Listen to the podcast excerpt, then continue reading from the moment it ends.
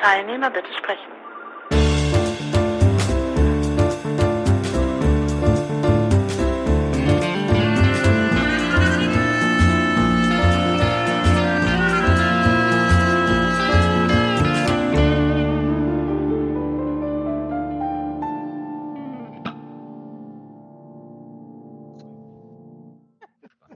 Ja, jetzt hast du das weg. Ah ja.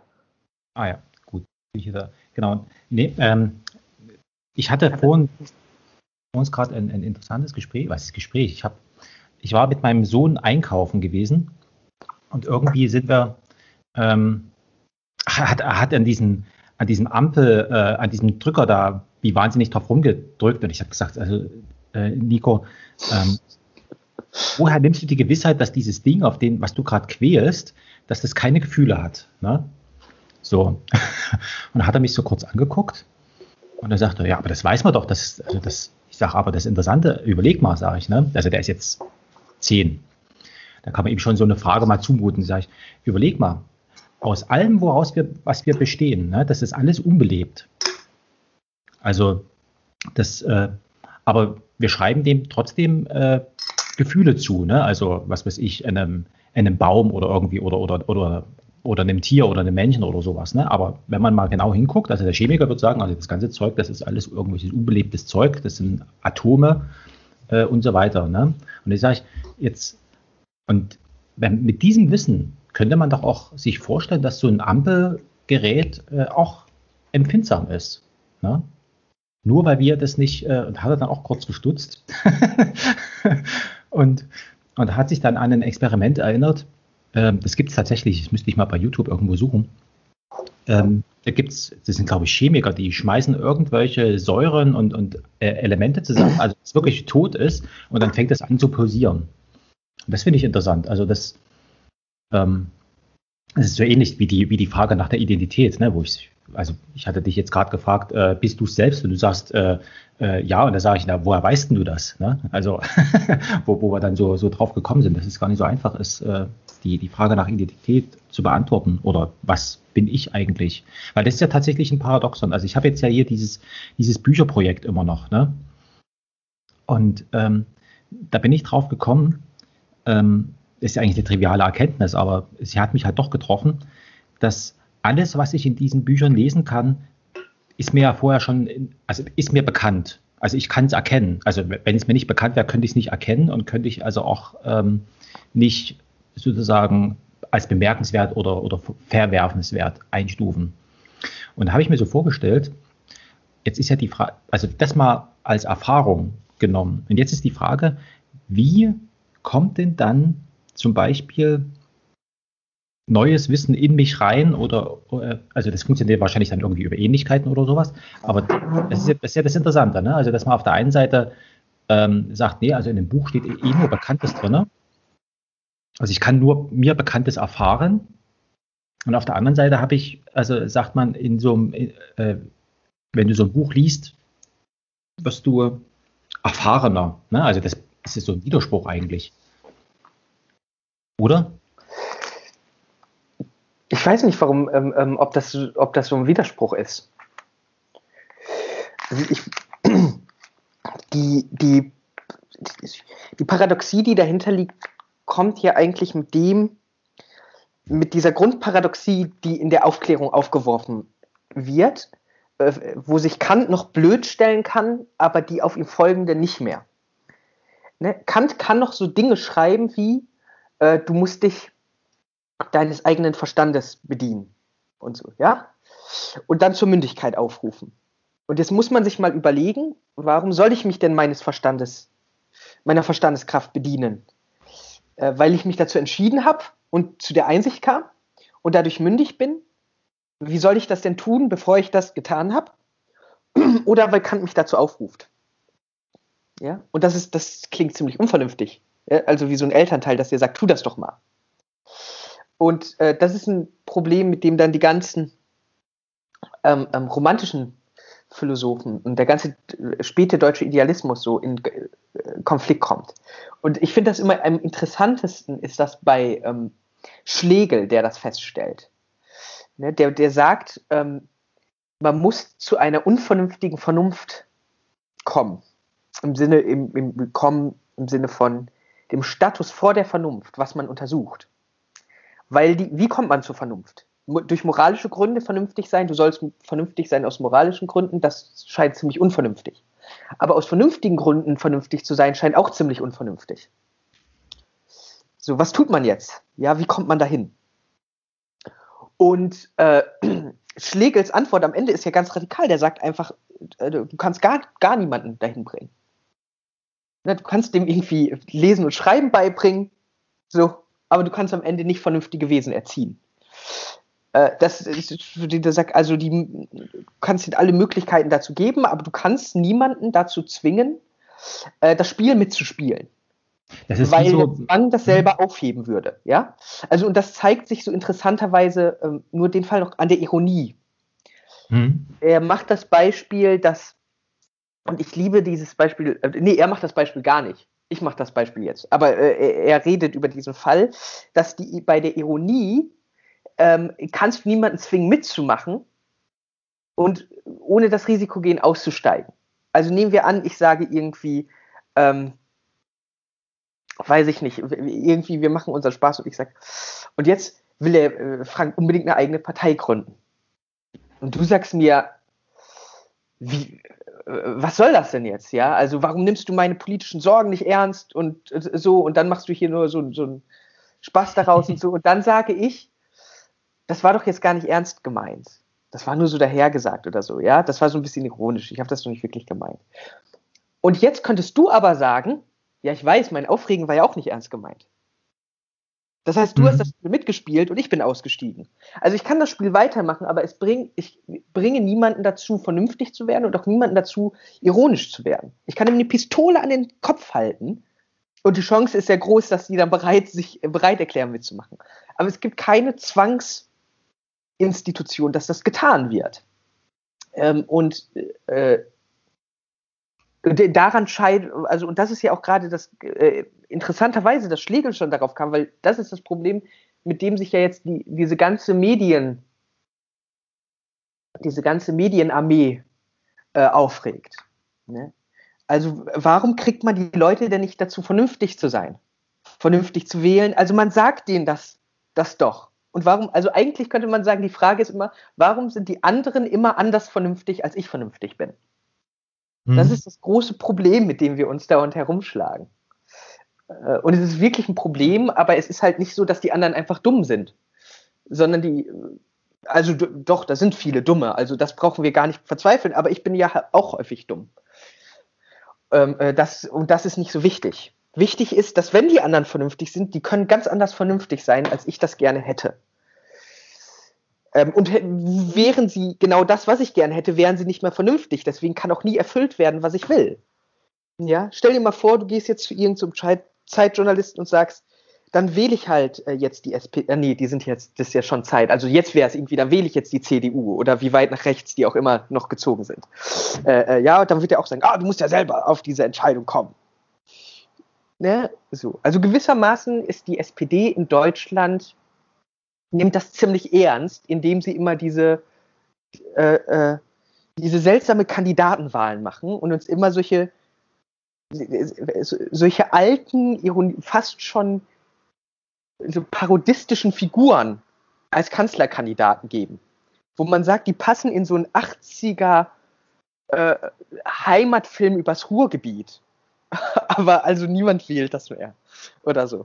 Ja, also gewissermaßen kann man das fast schon wieder ähm, wertschätzen als Kunstaktion.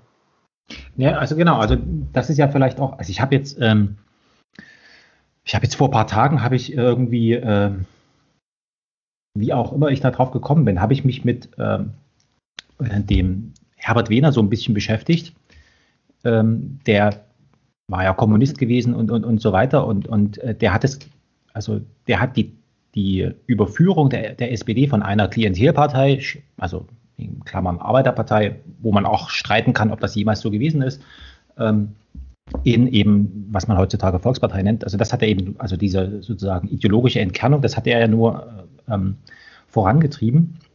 Und das war eben sehr interessant, also wie, wie der, also wie das vonstatten ging. Ne? Und, und das, was du jetzt gerade beschreibst, das ist eben so ein, ähm, sie, sie arbeiten halt weiter dieses Ding ab, sie, sie, sie, sitzen, ja, sie sitzen ja in diesem Raumschiff drin, ja.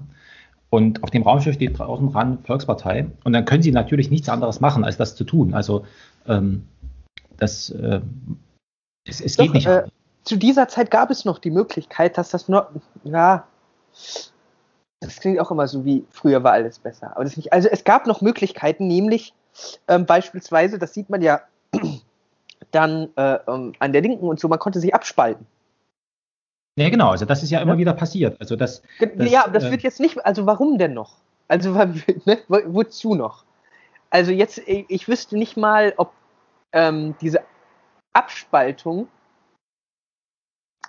das ist nicht mehr wie Parteien entstehen einfach, durch Abspaltung. Nee, also wie, wie es scheint. Also weil in der Partei selber ist so egal, also dem einzelnen Personen mag das wichtig sein und so, über die will ich nicht reden. Aber in den Parteien selber scheint einfach egal zu sein. Also die Grünen sind da mein Lieblingsbeispiel. Schau dir die heutigen Grünen mal an. So, und äh, was die mal, also es ist, die wollen die Welt retten mit Autos. Mit deutschen Autos. Also, ja, gut, also da, denkst, da passt du dir an den Kopf und denkst, also das ist euch, das ist ja ein Geniestreich, auf den noch kein SPDler oder CDUler gekommen ist, oder wie? Ja, und, ich finde äh, das. Genauso schaust du dir die S P D an und du denkst, also, wie, wie heißt dieser neue Kanzlerkandidat, den die aufgestellt haben jetzt? Äh, ähm, Scholz? Ist ja, das, genau, also der, der Finanzminister. Für mich ist das immer so auch eine Person, die sehen alle immer so gleich aus. Man hat da, dauernd das Gefühl, die in Berlin überall zu sehen, weil die haben alle so einen großen Bierbauch und ähm, so eine Halbglatze und ähm, die, es ist, es ist einfach kein, es ist nicht mehr ernst zu nehmen. Ähm, was, was dort gemacht wird. Ist es auch nicht. Also ich habe, ähm, ich wollte jetzt gerade noch was sagen. Ähm, ja gut, bleiben wir bleib mal bei diesem, bei diesem Gedanken. Also, ähm, also es gibt ja dieses eine, das, also das habe ich schon vor Jahren schon, schon gesagt, wenn am Ende des Tages, wenn du Regierungsarbeit ist, unter allen möglichen Flaggen ist sie gleich. Also in Nuancen mag sie sich unterscheiden, aber ähm, Aber letztendlich ist das, ist das alles äh, äh, identisch. Also es, es das, ist, das haben die Schröder-Jahre ja gezeigt. Genau. Also das, Oder nee, noch das, mehr die Merkel-Jahre. Also ich sage immer gerne, das Erschreckendste für mich war, gegen die Merkel gewählt zu haben. Ich meine, das war sogar meine erste Bundestagswahl, müsste das gewesen sein. Äh, gegen die Merkel gewählt zu haben. Und dann hat die plötzlich Dinge gemacht, die ich wollte.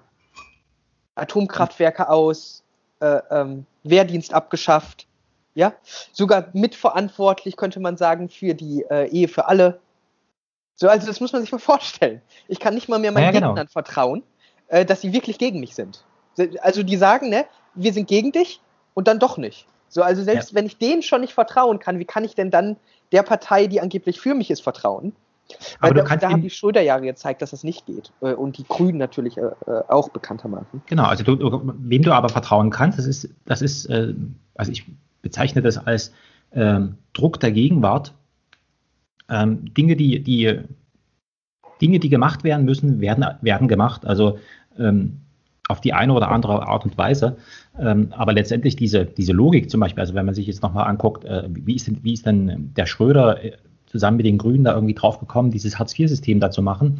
Ja, klar, also das, das unterliegt ja, sag ich mal, dieser gewissen, ähm, ja, Logik der, der sozialen Marktwirtschaft, dass sowas dann eben so geregelt wird. Ne? Also, ja, also ich, ich habe meine persönliche Überzeugung, dass der Schröder in seiner Hängematte lag und währenddessen gesagt hat, es gibt kein Recht auf Faulheit, es gibt kein Recht in der Hängematte zu liegen, da muss man schon so cool sein wie ich. Äh, ja genau, das also das, dürfen. Also das, äh, es, es, es gibt zum Beispiel sowas, ähm, äh, arbeitslosen Menschen wird ja gerne also sowas unterstellt, ähm, also im Sinne von, man, man, man muss sie anleiten und Arbeit und so weiter und, und äh, Arbeit, also Würde durch Arbeit. Und jetzt stelle ich mir vor, es gibt ja noch die, es gibt ja das ganz andere Ende. Ne? Also ähm, ich kann mir zum Beispiel ganz schlecht vorstellen, dass, ähm, dass es eine genügend große Anzahl an Menschen gibt, die, die davon, also die wirklich davon ausgeht, dass das Leben von Frau Klatten äh, würdelos ist. Wer ist ja? Frau, Frau? Das ist die, das ist die B M W-Erbin. Also der, der gehören große Teile von B M W. Mit und was war damit oder, jetzt, dass ihr Leben würdelos sein könnte? Ja, weil, weil sie ja, sie, sie, sie lebt von dem Erbe, äh, was ihr irgendwann mal zugefallen ist. Ja, also sie geht ja nicht arbeiten. Also darauf wollte ich hinaus. Ne? Ja, also ich glaube, alle Leben so. sind würdelos. Also ich weiß nicht, was das bedeuten soll. Die, diese Würde, ja. das ist wie Kindeswohl und sowas alles. Ähm, ja gut, so, genau. Also und worauf ich nur hinaus wollte, man könnte, also und das ist ja das, wo ich auch sage, also jetzt gibt es ja wieder dieses ganze Digitalisierung und so weiter, wo ich sage, ja genau, also man, man, das ist ja mein, mein Wunsch schon seit vielleicht zwanzig Jahren oder sowas, dass, dass jemand mal tatsächlich ernsthaft dahin geht und sagt, okay, wir, wir nehmen uns jetzt die Erfahrung von, äh, was weiß ich, über die, über die Zeit von zwanzig Millionen arbeitslosen Menschen, die davon irgendwie mal betroffen gewesen sind, ne, und aktuell noch betroffen sind, und nehmen das als, als und, und, und erklären sie zur Avantgarde und sagen, wunderbar, dass wir jetzt diese Digitalisierung haben und dass wir jetzt diesen ganzen Scheiß haben, die Leute äh, sollen nicht mehr arbeiten gehen. Ne? Also wer nicht mehr arbeiten geht, auf die eine oder andere Art und Weise, hat es geschafft. Also das mal so als ähm, und, und weil wenn man sich mal tatsächlich, also es gibt ja diesen Sterbebetttest, ne? Also wo man sich vorstellt, okay, du, du bist auf dem Sterbebett und woran wirst du, wirst du denken? Und da gibt es ganz wenige Menschen, die, die sagen, also pass mal auf. Ich sterbe gleich. Es gibt ganz wenige Menschen, die dir irgendwie sagen, Mensch, am zweiundzwanzigsten zehnten zweitausendzwanzig, das war ein toller Tag im Büro. Daran erinnere ich mich gerne. Das, also, nein, nein, das gibt es nicht. Das so, glaube ich dir nicht. Und das, äh, sage ich mal, als, äh, also das mal unterstellt, diesen Sterbebetttest, also welche Art von Tätigkeit wird diesen Sterbebetttest positiv ähm, ähm, durchlaufen können? Und das sind eben nicht irgendwelche komischen Arbeiten äh, für, für fremde Menschen. Und, und dann gibt es immer so, ja, ja, es gibt halt Menschen, die, die, die, die können nicht kreativ tätig sein und so, wo ich sage, ne, mein Gott, also das muss ja auch niemand. Es, es ist auch vollkommen in Ordnung, ähm, zu Hause zu sein mit seiner Familie oder halt alleine, wie auch immer, äh, und einfach schlicht und ergreifend nichts zu tun. Aber immer so diesen, diesen Nützlichkeitsaspekt an so einem Menschen da immer, also dass das sozusagen die einzige Daseinsberechtigung ist, das ist mir dann doch ein bisschen zu wenig. Und, und ja, ja, das ist ja auch wie, sehr merkwürdig. Und, und, und, so, und so, wie wir heute diskutieren, das ist, geht immer wieder darauf hin, äh, du musst halt äh, nützlich im Sinne von, du musst irgendwas herstellen äh, und, und so weiter. Und wenn du dir anguckst... Genau. Weil du, weil du äh, nämlich kein... Also, sorry. Ja, ja, und wenn du dir anguckst, eine, eine Partei als... als äh, Zusammenschluss oder, oder sozusagen äh, ja, Hort, äh, über dem irgendeine Ideologie, wie auch immer die ist, äh, äh, sein soll. Wenn du dir aber anguckst, wie, wie, diese, wie, wie, wie sehen Wahlkämpfe aus, dann kannst du einen Wahlkampf, der eben diese Ideologie oder die, die Ziele und so weiter vermitteln soll, kannst du nicht mehr in seinem in seiner, äh, sage ich mal, Sprachlichkeit, kannst du nicht mehr davon unterscheiden, äh, wie sich irgendwelche Werbeleute über äh, Klopapier oder sowas unterhalten, ne? Oder über, über, über Zahncreme oder, oder, oder was noch lächerlicher ist, äh, Rasiergel oder sowas, ja. Also ähm, und, und das ist etwas, wo ich dann sage, also na mein Gott, also das ist schon alles so, sage ich mal, in, in diese Nützlichkeit einsortiert. Ähm, und das ist ja was, was ich jetzt, ich meine, ich bin jetzt vierzig, ne? Wo ich jetzt immer mehr beobachte, auch in meinem Umfeld, wo die Leute dann sagen, pass mal auf, also ich gehe jetzt hier auf Arbeit, das bezahlt mir hier die Miete. Und dann ist aber ähm, Tür zu und äh, dann mache ich das, was, was mir gefällt. Also so dieses, dieser ganze Bereich, äh, hochtrabend würde man sagen, vielleicht Ehrenamt oder sowas, ne? Aber äh, gibt, gibt ja noch, noch viel mehr, was man, also was weiß ich hier, irgendwelche Privatforschung oder sowas, ne? Oder wo man sich irgendwas hinterher, äh, was, was ja noch nicht mal, in, also was tatsächlich nicht unter dem Diktat der Nützlichkeit steht. Ja, aber ich glaube, dass, also ich habe, ähm, ähm, ich bin letztens gestoßen auf ein Interview mit Chomsky und der kann ja auch sehr nervig sein, aber der hat da was Interessantes festgestellt, was mir noch nicht so aufgefallen ist.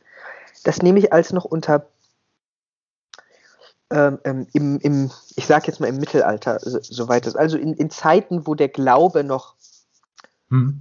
prägender Teil der Gesellschaft war und mit die Gesellschaft strukturiert hat, ja, also die Kosmologie noch die Gesellschaft strukturiert hatten. Der Unterschied zum Kapitalismus, sagt er, ist, es gibt kein Recht auf Leben im Kapitalismus. Dort gab es ein Recht auf Leben. Und dann dachte ich, hat er recht. Man muss mal darauf achten, warum war das, es, es gab hier keine äh, Verbote, sich umzubringen oder so. Ja, erst recht zu Zeiten, wo es noch keine Psychiatrie gab, gab es ja nicht Also vielleicht haben persönlich Leute versucht, andere davon abzuhalten, sich umzubringen. Aber warum sollte denn Gesetzgeber ein Gesetz dagegen machen, dich dir selbst zu schaden oder dass er dich einweisen kann oder äh, so? Ähm, ich, ich glaube sogar bei, äh, bei den, äh, es gab, glaube ich, mal in Preußen mehrere Armeen, wo das, wo es wirklich schon verboten war. Also da fing es. Aber abgesehen davon, ähm, und ich weiß auch, dass in der Antike teilweise Sklaven, sich, wenn die versucht haben, sich zu töten, wurden die dafür bestraft. Und daran sieht man das ganz gut, ne? Die hatten kein Recht auf Leben. Aber ansonsten hattest du ein Recht auf Leben. Das mag zwar beschissen sein, das Leben, aber du hast eine Stellung in der Gesellschaft. So weit unten die auch immer ist. Und die garantiert dir das. Und deswegen ist es auch so eine Sünde, ja, dich umzubringen, weil das ja ein göttliches Recht ist, das dir gegeben ist. Deswegen darf ja auch nur jemand einfach so getötet werden.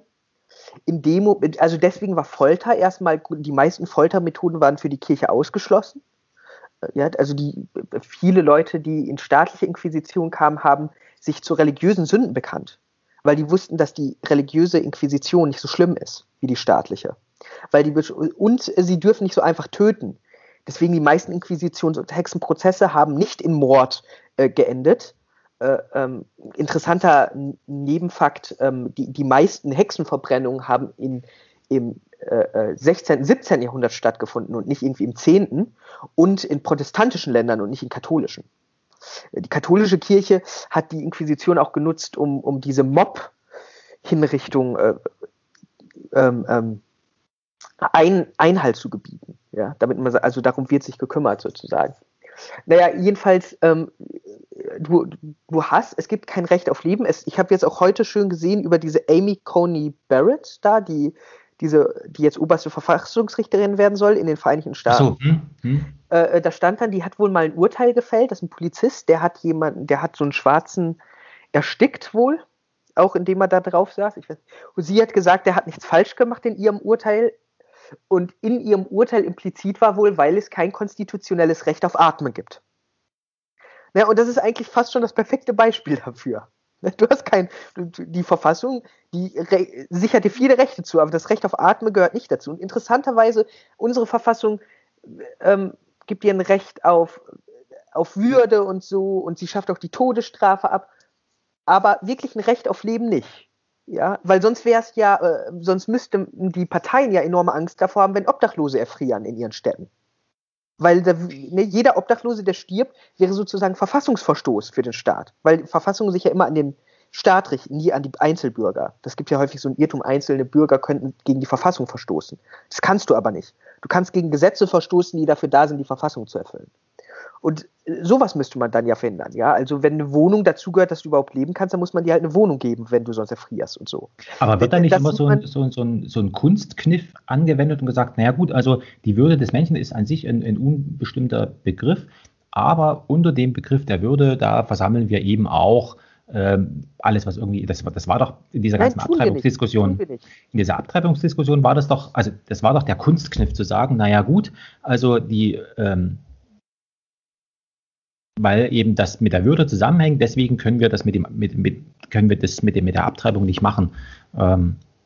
Ja, genau, da siehst du schon, also wie dämlich das ist. Wenn, also wenn das stimmen würde, also dann müssten wir auf einmal schützen wir ein Leben, wo das überhaupt noch nicht, das was ja eine sehr unsichere Argumentation ist, ob man das Leben nennen will oder nicht. Ja, das das wäre ja das starke das starke Argument ist ja zur Abtreibung eben nicht. Ähm, da ist definitiv kein Leben, deswegen dürfen Frauen abtreiben.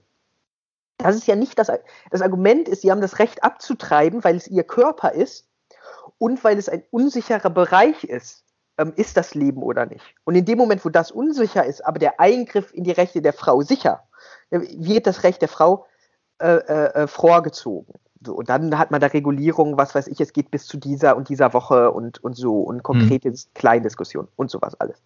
Aber also das wäre ja schon dämlich, weil es gibt ja Fälle, wo Leute sterben. Also es gibt das Recht, ne, wir sagen so, wir sollten niemanden töten einfach. Übrigens, äh, wie sehr das gilt, sehen wir, wie dann sich selbst Frau Merkel freut, wenn dann Bin Laden hingerichtet wird vom amerikanischen Präsidenten. Ja? Wir, ja. Während du da sitzt und dir denkst, also warum jetzt haben wir eigentlich so Angst vor muslimischen Terroristen, wenn die, wenn die christlichen Terroristen äh, und die christlichen Radikalisten in den U S A Atomwaffen haben und drohen, Und, und dauernd irgendwelche Attentate begehen. Das ist hier keine Rechtsprechung oder so dergleichen. Aber da siehst du, es gibt überhaupt kein Recht, also in, innerhalb dieser Institution auf Leben. Das ist in Europa, sind wir da auch insofern viel besser dran, als dass wir noch richtige Konservative haben. Ne? Also du wirst kein oder wenige CDUler finden, die dafür sind, die, Kranken, die öffentlichen Krankenkassen abzuschaffen oder sowas.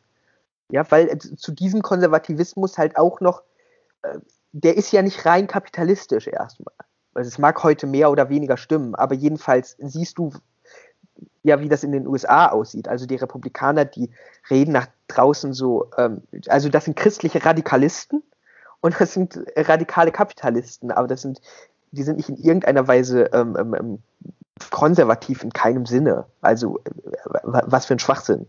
Ja, es, wenn sie so konservativ werden, wären, dann würden sie ja äh, ganz andere Dinge tun.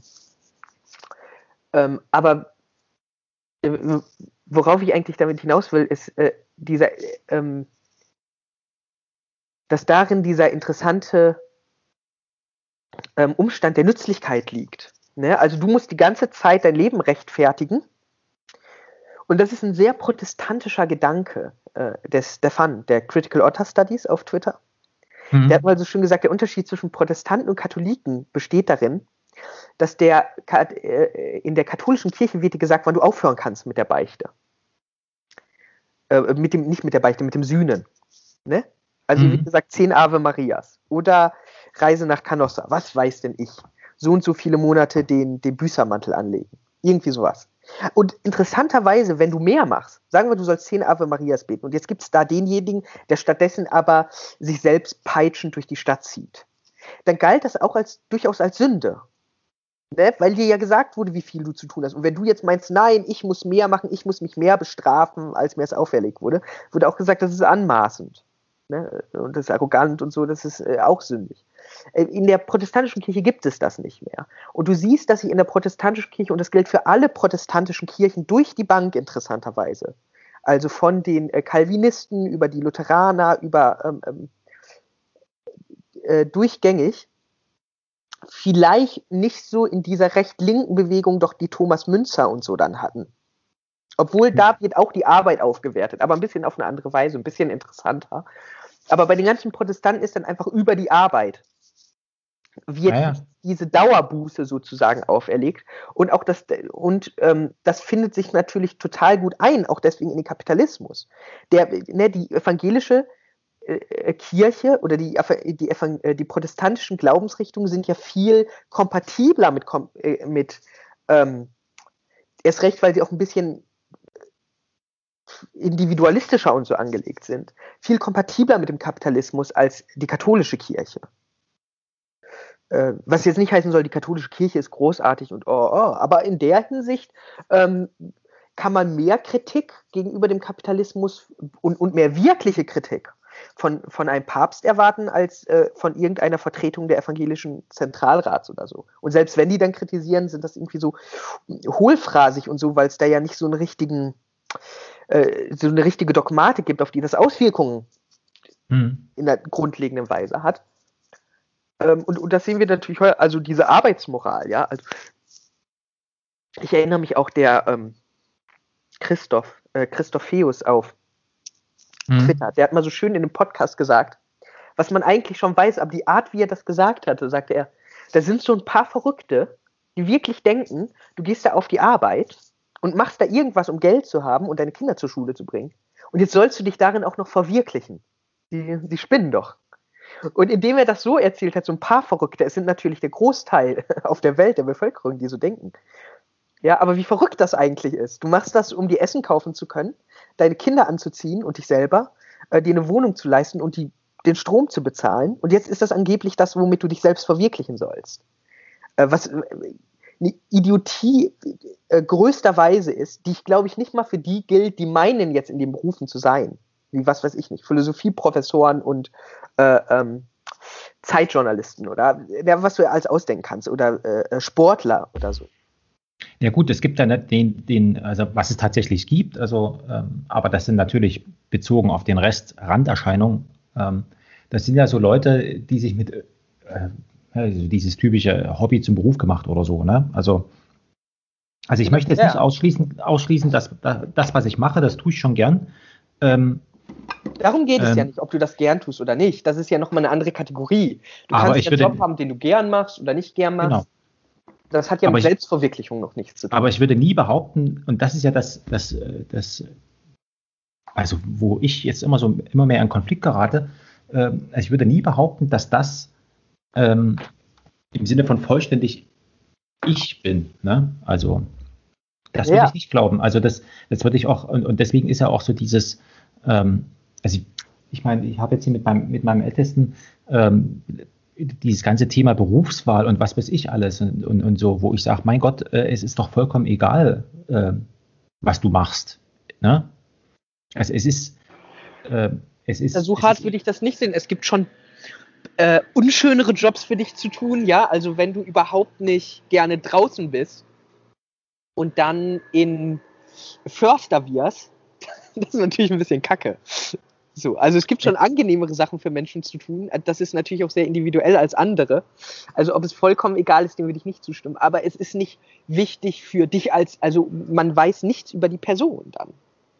Ja, genau. Also man weiß das absolut gar nichts über die, außer dass die diesen Job macht. Ja, ähm. Also ja, das ging halt auch so in Richtung, äh, was weiß ich, Studium und, und sowas, wo ich sage, mein Gott, äh, es ist vollkommen egal. Also ähm, du kannst mit irgendwas anfangen und kommst, wenn du jetzt langstreckenmäßig guckst, also ich habe hab gesagt, guck dir einfach mal deine, deine, deine unmittelbare Verwandtschaft an. Da ist doch niemand an seinem Lebensende dort rausgekommen, wo er am Lebensanfang irgendwo, also angefangen hat oder vielleicht sogar geglaubt hat, ähm, dass er dass, dass er rauskommen wird. Ne? Also das ist ja allerhöchst selten. Also dass, dass, äh, dass Menschen tatsächlich, also gerade wenn sie studiert haben, ähm, Anführungszeichen lebenslang dort, dort also in, in dem Berufsfeld ja, irgendwie die, arbeiten, sondern das, die das ändert sich. Entscheidungen in der Schule, die angeblich so viel bedeuten, ich bitte dich, ich habe letztens, eine, die Tochter vom Freund ist jetzt auf die weiterführende Schule gekommen und die musste sich entscheiden, entweder für einen technischen Schwerpunkt, also Mathematik, ähm, Technik, Naturwissenschaften, ich weiß nicht mehr, da gibt es ja so ein Wort für, ja, ja. oder ähm, äh, zweisprachig. Mhm. Und das wurde so zu einer großen Entscheidung auf, also nicht mal von ihren Eltern, sondern so von der Schule, das ist eine wichtige Entscheidung für die spätere Laufbahn. Und die Tochter war so ein bisschen auch darunter unter Druck, weil sie nicht wusste, so. Die hat nichts gegen Naturwissenschaften und so, aber auch nichts gegen Zweifel, also sie wusste es halt nicht noch, ne? Also es ist ja auch dämlich von einem Kind mit zehn Jahren zu erwarten, Lebensentscheidungen zu treffen. Also was, äh, ja, ja, da fand ich sie kam dann zu mir und fragte mich. Und ich sagte ihr, pass auf. Ganz ehrlich, es egal, was du davon nimmst, selbst wenn du dann auf einmal Englisch studieren willst, das kannst du auch ohne, äh, auch mit einem naturwissenschaftlichen Schwerpunkt in der Schule. Und mit einer Doppelsprachigkeit kannst du auch immer noch Technik hinter studieren. Das macht überhaupt gar keinen Unterschied. Ich würde empfehlen, ich habe ihr so gesagt, wenn du, wenn es dir eh egal ist, würde ich dir empfehlen, nimm Englisch direkt als Zweitsprache, weil dann hat die das auch in Erdkunde und Mathe und so. Weil ich so meinte, es ist immer hart, in der Schule durch die ganzen Bewertungen dann noch eine Sprache zu lernen. Und wenn es dann in Erdkunde um Erdkunde geht und nicht um Englisch, lernst du die Sprache ein bisschen weniger belastet. So, mhm. Also ich würde ich so denken, so, wer weiß. Ja? So, das war so mein Tipp. Hat sie dann auch gemacht, weil es ihr, wie gesagt, sie hat nichts gegen Englisch, warum nicht? Sie brauchte nur irgendeinen Anhaltspunkt. Ähm, aber diese, ich kenne das noch aus meiner, wie wichtig das gemacht wurde. Und im Endeffekt musst du sagen, das ist... Ähm, Kakapu. Dein Abischnitt, danach fragt dich niemand mehr, wenn du einmal in deinem Studium bist. Naja. Dein Bachelorschnitt fragt dich niemand mehr, wenn du einmal in deinem Masterstudium bist. Ja, also das ist alles nicht, gar nicht wichtig, aber dass das, also wir machen, wir bewerten diese Entscheidung so hoch und wundern uns dann darüber, dass die Depressionen jetzt schon irgendwie mit sieben anfangen. Ja, kein Wunder, weil du denen erzählst, wenn du jetzt nicht eine Eins in, in Deutsch hast, plötzlich, was auch immer das heißt, da könntest du denen auch sagen, hab einen Teddy in Krützeln. Also, was bedeutet das? Weil das erklären wir ja an keiner Stelle, weil wir es selber nicht so genau sagen können.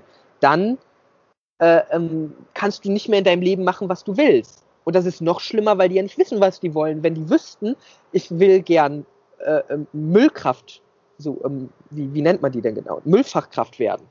Ja, woran hm. ja nichts Verwerfliches ist, dann musst du nicht dafür studieren und nicht mal ein Abi dafür haben. Da müsstest du dir ja keine Sorgen machen. Das Schlimme kommt ja daraus, dass niemand mit zehn weiß, selbst wenn du Wünsche hast, ob das wirklich das ist, was du mal machen willst. Und äh, also es ist die, die, die größte Idiotie, ja, also, weil es auch ein System ist, in dem plötzlich Dinge selbst entschieden werden sollten. Da, da hat das System früher nie drüber nachgedacht. Das System in Deutschland mit Haupt-, Real- und Gymnasialschule kommt ja daher, wer wo ausgebildet wurde. Die Akademiker kamen ans Gymnasium, da gab es dann Griechisch und Latein. Die ähm, Kaufmenschensöhne und so, die kamen alle auf die Realschule, wo die kaufmännische Ausbildung war. Und alles andere hatte die Hauptschule. Mhm. So, und das hast du natürlich selten selbst entschieden. Ja, das haben die meiste Zeit, hast du gemacht, was so, ja, also, ähm, ja, wenn man mal diese Kafka-Biografie von Rainer Stach, die ist herausragend, liest, da sieht man das so gut. Das meist, einer der Söhne wurde immer aufs Gymnasium geschickt, um eine, ich weiß nicht, ob es Gymnasium in, in äh, Österreich, Tschechien da hieß, ähm, ähm, aber äh, wie das auch immer hieß, in Prag geschickt, um ein Studium zu machen. Mhm. Dem wurde dann so ein bisschen angegeben, aus den kaufmännischen jüdischen Familien. Und alle anderen nicht. Alle anderen haben die ganz normalen äh, kaufmännischen äh, mhm. Dinge gemacht. Und das hast du wenig selbst entschieden. Also was bedeutet das auch, das zu entscheiden, weißt du? Also ähm, ich möchte nicht mal sagen, die wurden immer dazu gezwungen, aber es war einfach klar, das ist, was der Sohn macht. Und wenn du so aufwächst, hinterfragst du das auch nicht mehr so stark. Übrigens Kafka auch ein interessanter interessanter Typ, äh, äh, weil ich weiß nicht, wie du das gelernt hast, aber für uns war der immer in der Schule so ein Opfer. Ne? Der Arme. Kafka hatten wir nie was zu tun, muss ich ehrlich sagen. Äh, nee, also er wird häufig so erzählt, wie der, der als Gescheiterter, der dann auf einmal ja, so ja. Bürokrat war. Und wenn du diese Biografie von Rainer Stach liest, erstmal war der ein herausragender Bürokrat. Ja, also der wurde durch die Bank gelobt. Der war einfach, oh, es wird gerade laut. Ähm, der wird gerade, äh, der war richtig gut in seinem Job. Und diese Formulare aufzusetzen und so, die haben den alle gelobt. Und er hat seinen Job gern gemacht. Das war überhaupt nicht das Ding. Und wenn du dann schaust, er hatte eine Diskussion mit Max Brod darüber, ob die nicht Literatur, irgendwas äh, Literarisches beruflich machen werden.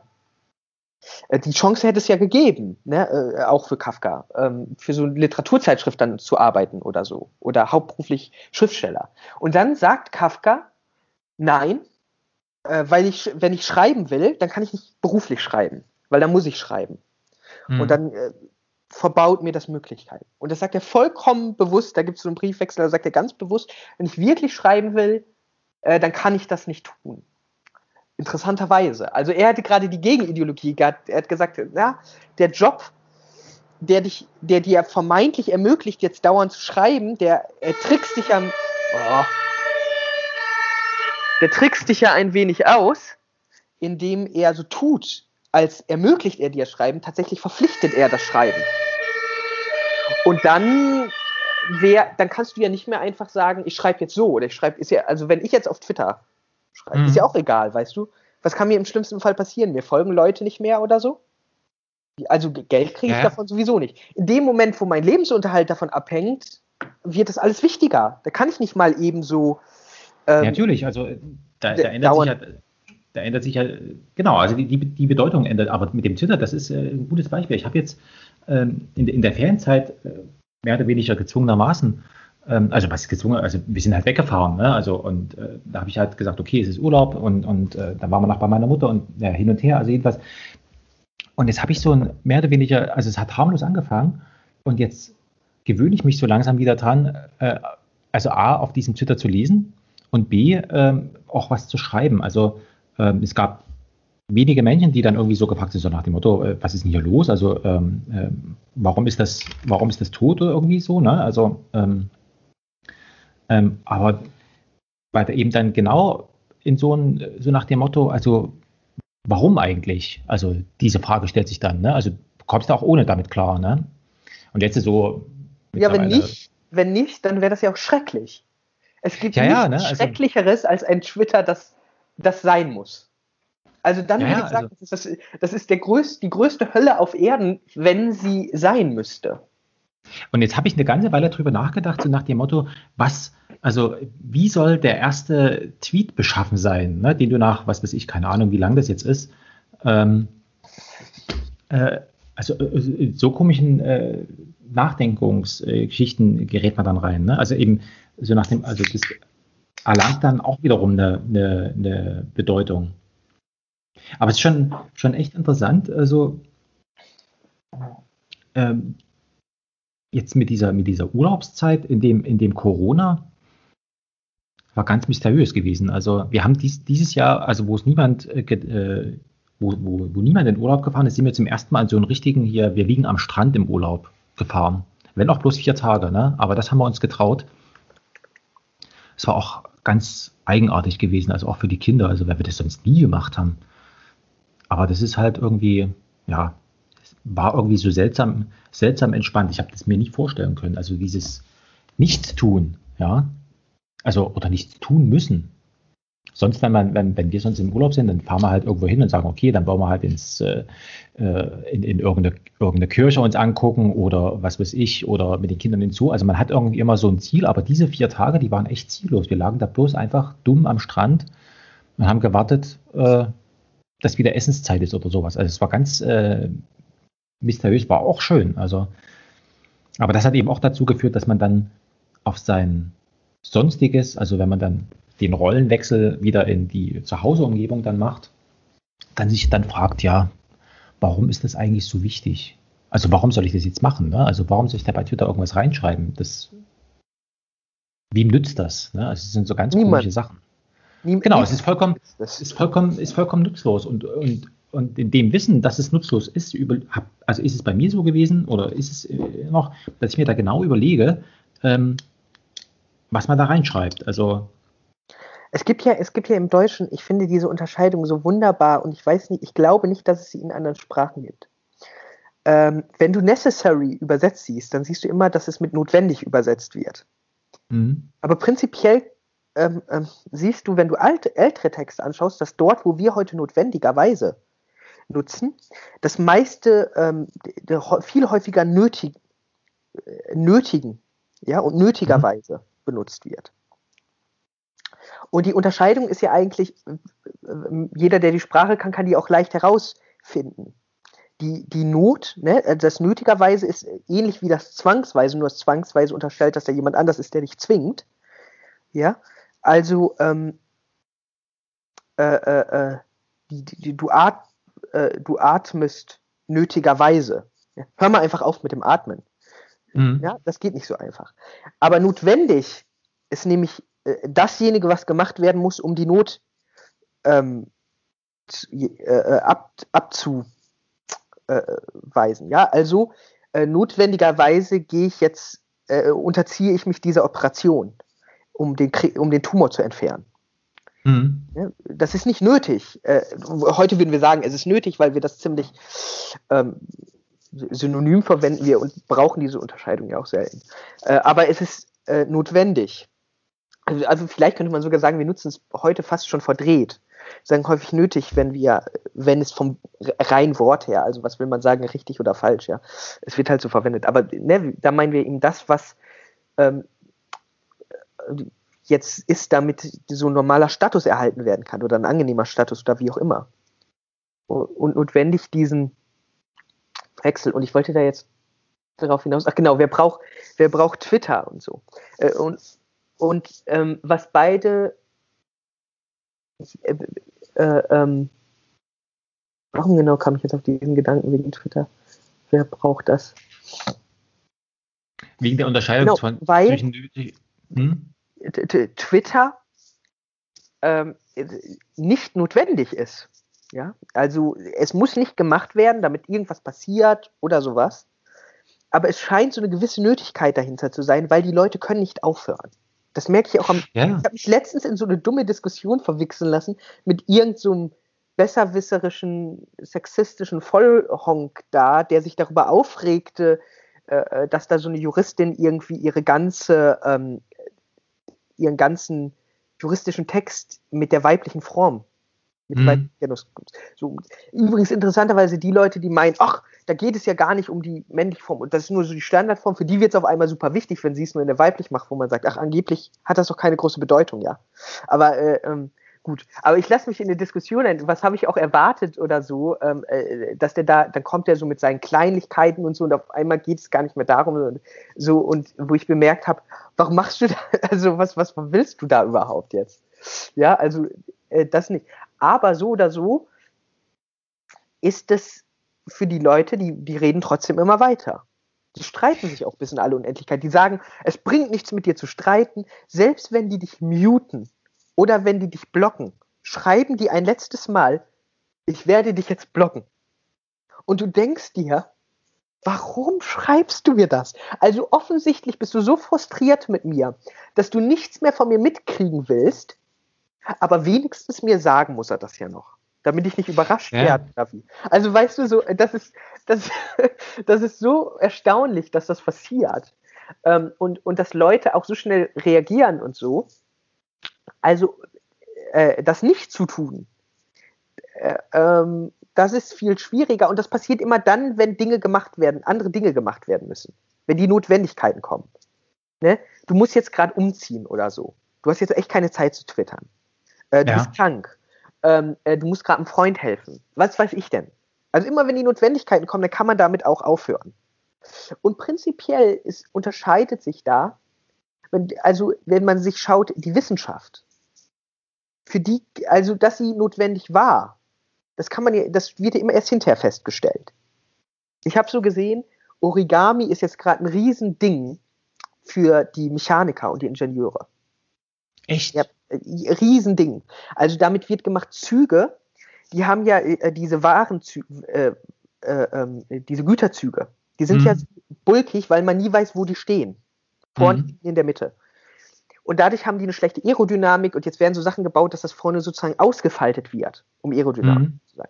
Ähm, das w- wurde schon wichtig mit den ersten Satelliten und jetzt immer wichtiger. Für die Solarpanels, wie die sich ausklappen. Ja, ja. Äh, für medizinisches Gerät, äh, dieser neue, diese chirurgischen Roboter, die arbeiten mit bestimmten Origami-Falltechniken, damit die sehr flach sind, wenn die eingeführt werden und sich drinnen dann ausklappen können. Weil das Problem ist, wenn du das mit traditionellen Mechaniken machst, die nicht so falten funktionieren, werden die sofort so groß, weil du dann ja Scharniere und sowas brauchst und nicht mhm. mehr so genau.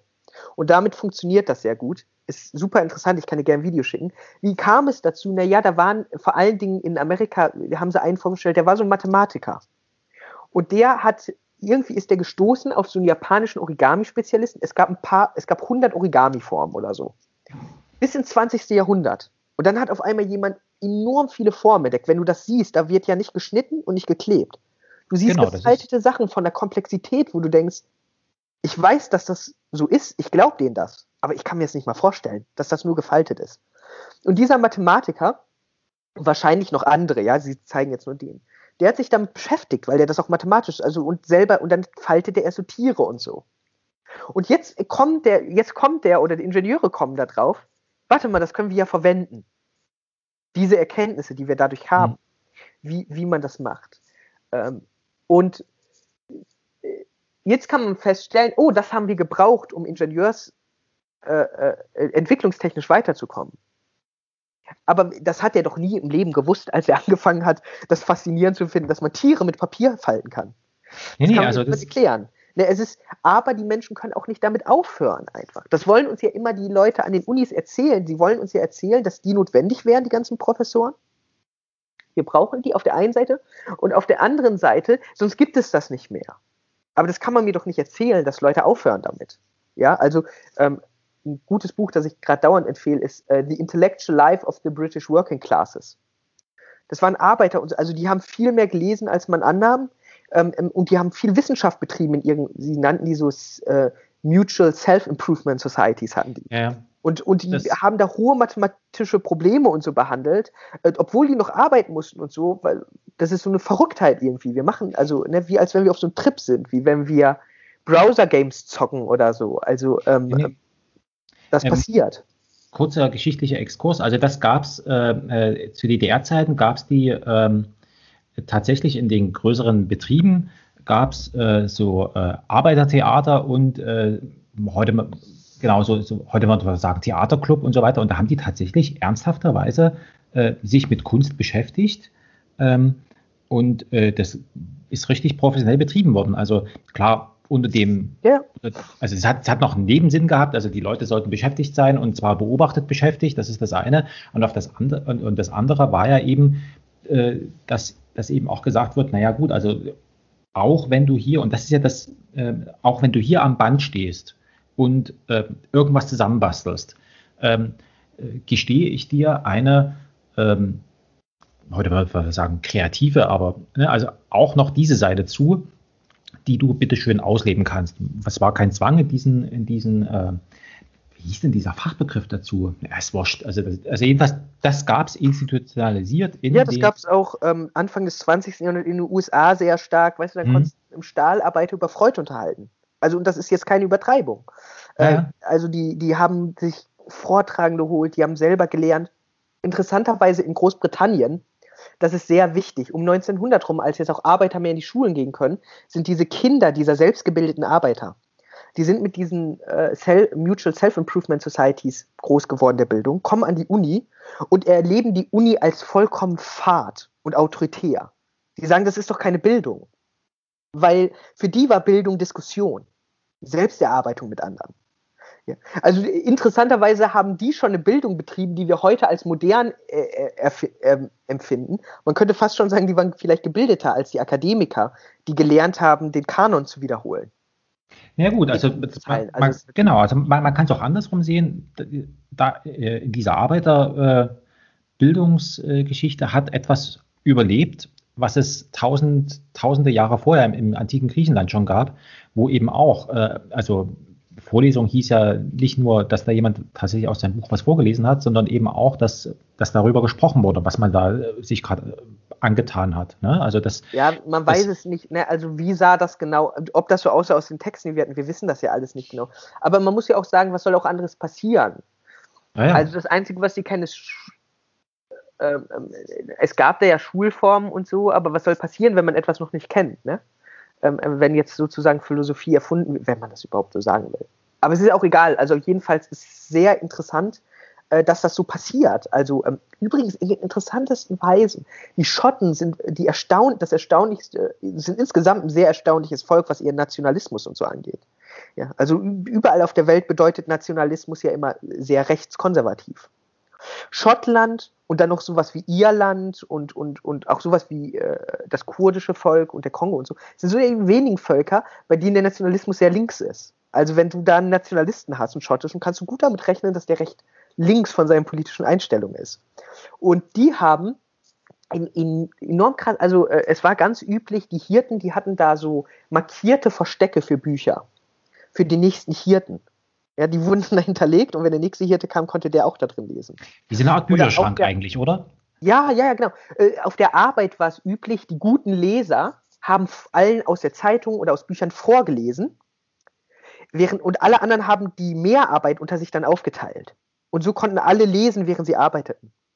Oder ähm, so Sachen wie, dadurch hat sich eine Kultur entwickelt, die auf der einen Seite Leser das Lesen hochgehalten hat, aber das Autoren sehr abweisend gegenüber war, weil Autoren sich exkludieren und sich ähm, vereinsamen. Ja?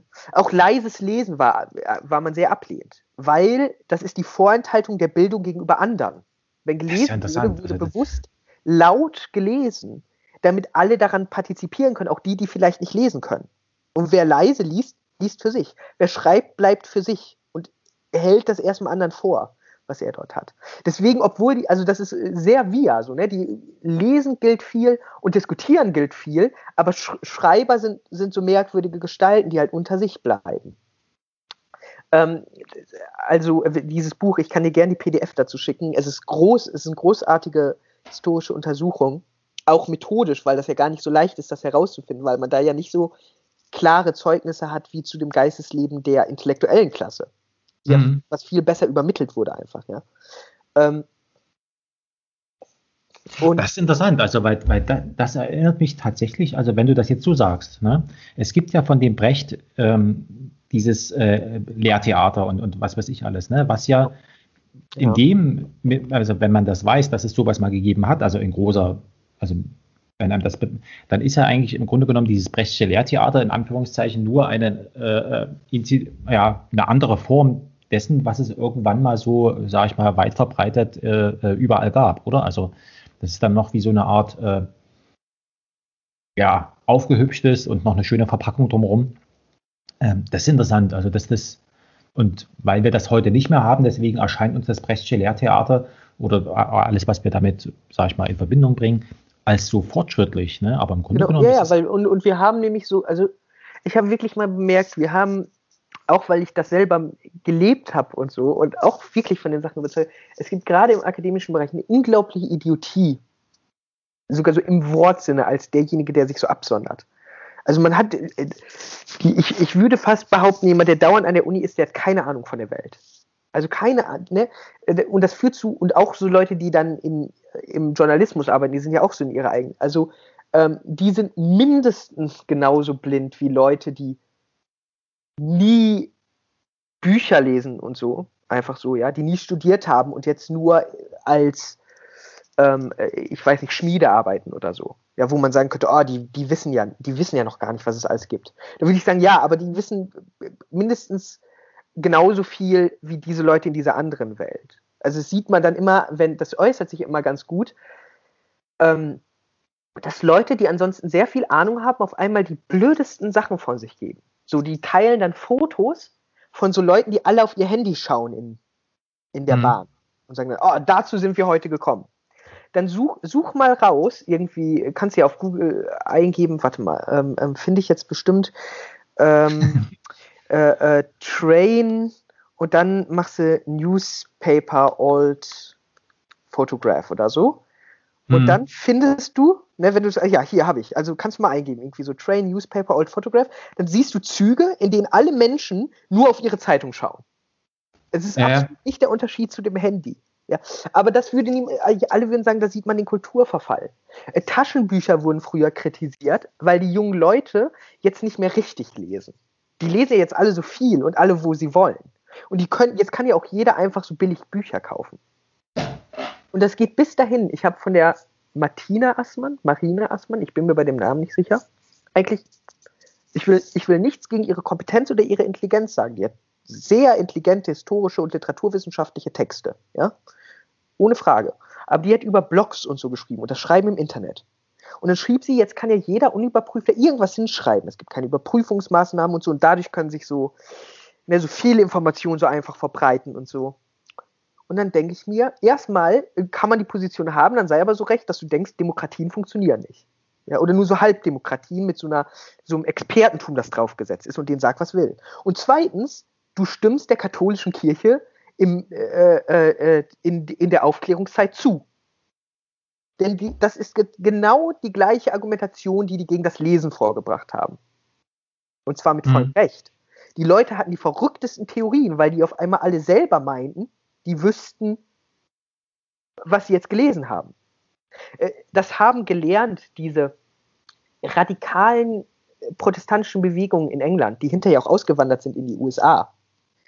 Die wollten ja gegen die katholische Kirche und so vorgehen. Und die waren erst dafür, die Leute im Lesen zu bilden. Weil die dachten, dann sehen die, dass die katholische Kirche Recht hat, äh, Unrecht hat und wir Recht haben. Und was haben die dann herausgefunden? Hinterher waren die total gegen Lesen. Man durfte die Bibel lesen, aber dann noch unter Anleitung und die Parts, die man vorgegeben hat und so. Man sollte auch bloß nichts anderes lesen. Aber die haben festgestellt, die Leute suchen sich ja die Teile raus, die sie wollen. Und die interpretieren die auch, wie die wollen. Ja, also die, kennen, die sind ja vollkommen unverschämt im Lesen. Die, die meinen ja nicht, was ich meine. Ja? Also du hast da so fünf Gläubige mit dreißig Meinungen. und, ja? und auf einmal werden die auch Kommunisten und so aus der Bibel raus. Wie kann das denn jetzt gehen? Das stellen die fest. Also, das stimmt ja auch. Das, das stimmt absolut. Also, äh, äh, dass diese Sachen passieren. Ich, ich würde zu Lösungen tendieren wie, ähm, was wir machen, wir trainieren Kinder schon enorm früh im Lesen und sehr viel im Lesen. Ja, und wie gut und schlecht das funktioniert, mag dahingestellt sein, aber beispielsweise haben niemand von uns kann sich irgendwie noch daran erinnern, an dieses Problem zu stoßen in der, oder vielleicht grob daran erinnern aus der Kindheit zwischen dem Unterschied von Fiktionalität und Nicht-Fiktionalität oder Halbfiktionalität. Das ist, für, selbst für Leute, die nichts mehr lesen in ihrem Alltag, ist das kein Problem. Ah, die gehen ja aber auch noch ins Kino oder so, also oder schauen Filme, da gibt es das ja auch. Das ist für uns so eine selbstverständliche Kulturtechnik. Oder auch diese emotionale Kühle, also ruhig zu bleiben dabei. Du musst dir mal an, also was, was war in den Theatern los, in den Arbeitertheatern im neunzehnten Jahrhundert und so, das ist wirklich fast schon lustig. Die haben da Aufstände gehabt und so. Also die hinter, ja. wo die die halbe Stadt auseinandergenommen haben oder so, weil die so erbost waren über dieses Theater, also Theaterstück. Selbst Leute, die wussten, dass das nicht wahr ist. Aber die waren das so, das war so ungewohnt für die, dass man kennt das von Kindern. Du kannst denen erzählen, das stimmt nicht, was dort im Film passiert. Und selbst wenn du Kinder hast, wo du weißt, die sind im Alter, die verstehen, dass das nicht stimmt, gibt es Filme, die die einfach emotional so aufwühlen, ne? Wo das später nicht mehr so ähm, passiert. Das kennen wir höchstens noch von, äh, ähm, also ich kann mich daran erinnern, als ich mit den ersten wirklich schockierenden Dokumentationen konfrontiert wurde. Wo du so Bilder siehst aus dem Ersten Weltkrieg, äh, Zweiten Weltkrieg, wie die, die Juden in die, mhm. ähm, und die, ähm, die Juden, und wie haben die die noch genannt? Die, die ganzen Ungewollten und, und ja, ja. Äh, wie haben die die denn genannt? Äh, ähm, Unwertes Leben, meinst du das? Ja, unwertes Leben war das, was auch, aber die, die hatten so Juden, äh, äh, die, die hatten da so für ein paar Namen. Die, die Nazis waren ja auch in der Symbolisierung davon Nazis, die hatten ja für alles ein eigenes Zeichen. Du wurdest ja nicht nur markiert, wenn du Jude warst, es gibt noch ein Zeichen, wenn du schwul warst, wenn du schwul warst und rückfällig, und also es gab ja, ja. nicht nur diesen gelben Stern, es ist crazy. Und du siehst diese Doku und du bist... Also danach war ich erstmal, obwohl es ja nur Bilder sind und du weißt das auch alles, aber du bist erstmal emotional erschöpft, wirklich. Was man kaum noch kennt von so Sachen, weil man so diese Erzählung gewohnt ist. Aber weil du dann weißt, es ist echt und weil du das nicht gewohnt bist einfach. Oder ähm, es gab in, aus welchem afrikanischen Land war das? Ich glaube aus dem Kongo, was aus dem Kongo, wo die mal diesen Gen- enormen Genozid hatten. Das war Ruanda, wenn du das meinst. Ruanda, genau, Ruanda. Da gab es diese, da gab es so eine große Doku auch. Ich glaube, die war auch recht bekannt. Ja, ja. Dann auch hinter die Leute ähm, doku, äh, äh, interviewen und so. Und äh, also, äh, und dann bin ich schon dreiundzwanzig gewesen oder so, als ich das erste Mal gesehen habe und war, äh, also ne, dann merkst du, boah, ist das anstrengend. Ja, genau. Das war also, weil, so eingeübt. Genau, also diese, ähm, das ist ja auch das, äh, wenn, wenn, wenn wir jetzt mit den Kindern Filme gucken oder so, ne? Wo es dann, wo dann auch mal, ja, ja, aber das ist ja falsch, also das kann ja gar nicht sein. Also wenn so vermeintliche Filmfehler, also so nach dem, was weiß ich, und ich sage, Kinder, das ist Film. Da ist grundsätzlich, also da ist grundsätzlich alles möglich. Ne? Und ganz ehrlich, das, mein Leben besteht aus so vielen Filmfehlern. Also aus so vielen Sachen, die ich mir nicht erklären kann und so. Und was sagen Leute in ihrem Leben? Man kann sich halt nicht alles erklären.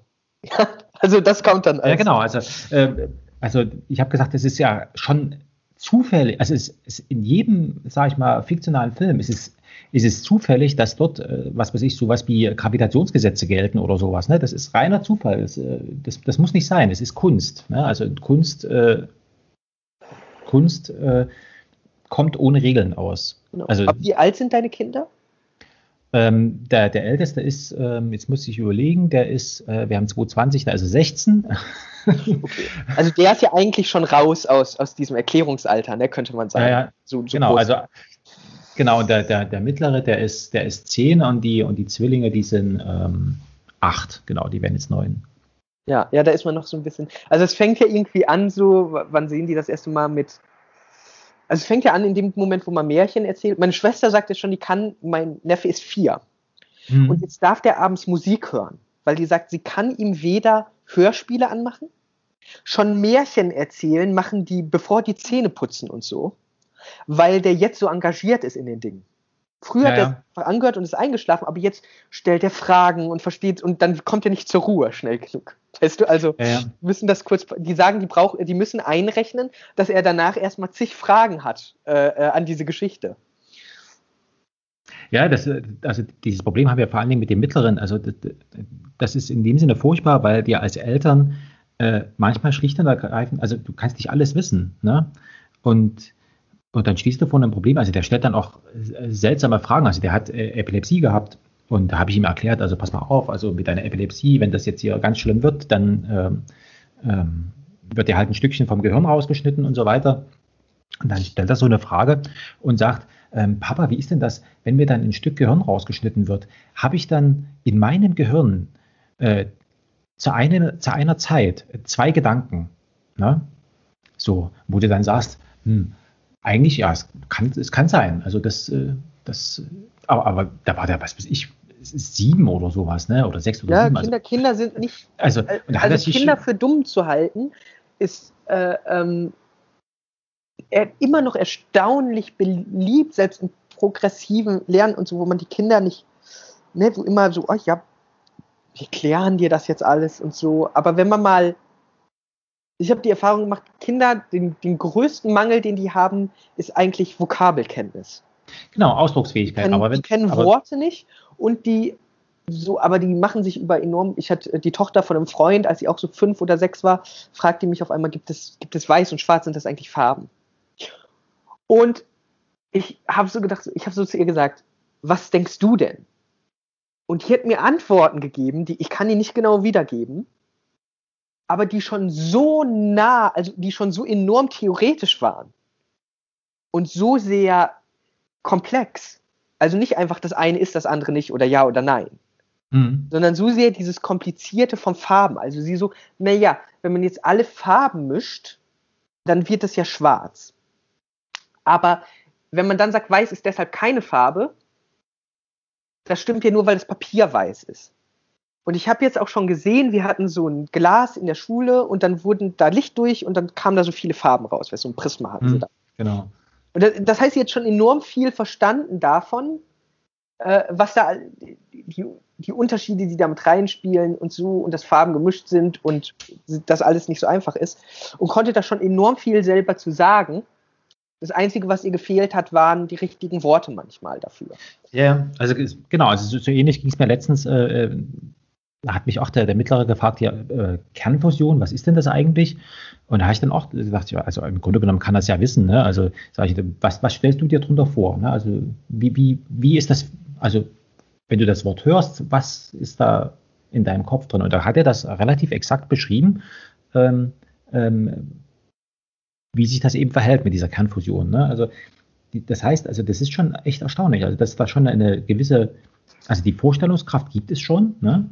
Aber es fehlt halt die, die Fähigkeit, das eben dann auch, auch zu, auszudrücken. Und damit sind wir ja eigentlich schon fast wieder dort, wo wir am Anfang gestartet sind. Also mit diesem, wenn ich ein Buch lese, lese ich immer nur das, was ich eh schon weiß. Ne? Also, ähm mhm. also ja. Also ich würde es so, das ist natürlich immer so ein bisschen so eine Aussage, die auch so ein bisschen provokativ irgendwie rhetorisch sein soll. Provokativ ist vielleicht übertrieben, aber sowas haben. Weil natürlich lese ich nicht genau, was ich, ja, wenn ich jetzt erfahre, ähm, äh, was weiß ich, achtzehnhundertsechs im Dezember ist der, die und die Person dann in die und die Schlacht geritten. So, und das wusste ich vorher nicht. Also so ist das ja, kann das ja nicht gemeint sein. Da erfahre ich ja was Neues in, in diesem Sinne. Naja, genau. Also nichts in diesem Sinne. Also aber stellen wir uns etwas vor, was wir noch gar nicht wissen. Ja, das können wir noch nicht wissen. Also es gibt nichts, was du. Ähm, äh, äh, es gibt kein Lesen, was erzeugen kann. Es gibt kein Argument, das so zwingend wäre, dass du dich nicht dagegen wehren kannst, das aufzunehmen oder so. Was auch immer du dort liest, das, das machst du. Also ich glaube, das ist mehr der Teil, auf den man sich konzentrieren sollte. Auch interessant dort Schlegel, der eigentlich, ich glaube, er sagt ziemlich wortwörtlich, Lesen und Schreiben unterscheidet sich nur durch den Grad der Aktivität. Ja, also der Schreiber ist einfach sozusagen nur ein aktiver, körperlich aktiverer Leser. Und der Leser ist einfach nur ein körperlich bisschen inaktiverer Schreiber. Und die, ja. Der ist ein bisschen weniger expressiv. Aber eigentlich ist der Akt des Lesens, arbeitet halt, das erkennt Schlegel, er arbeitet nicht weniger am Text, als der, der schreibt. Und übrigens, äh, deshalb, die, was ist die Lösung die, der Romantiker, die dann kommen? Das Fragment. Ja, also nicht die Idee zu haben, ein Text wird fertiggestellt.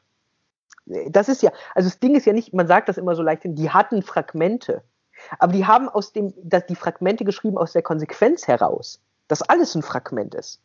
Ja, die stellen ja fest, es gibt keine fertigen Texte.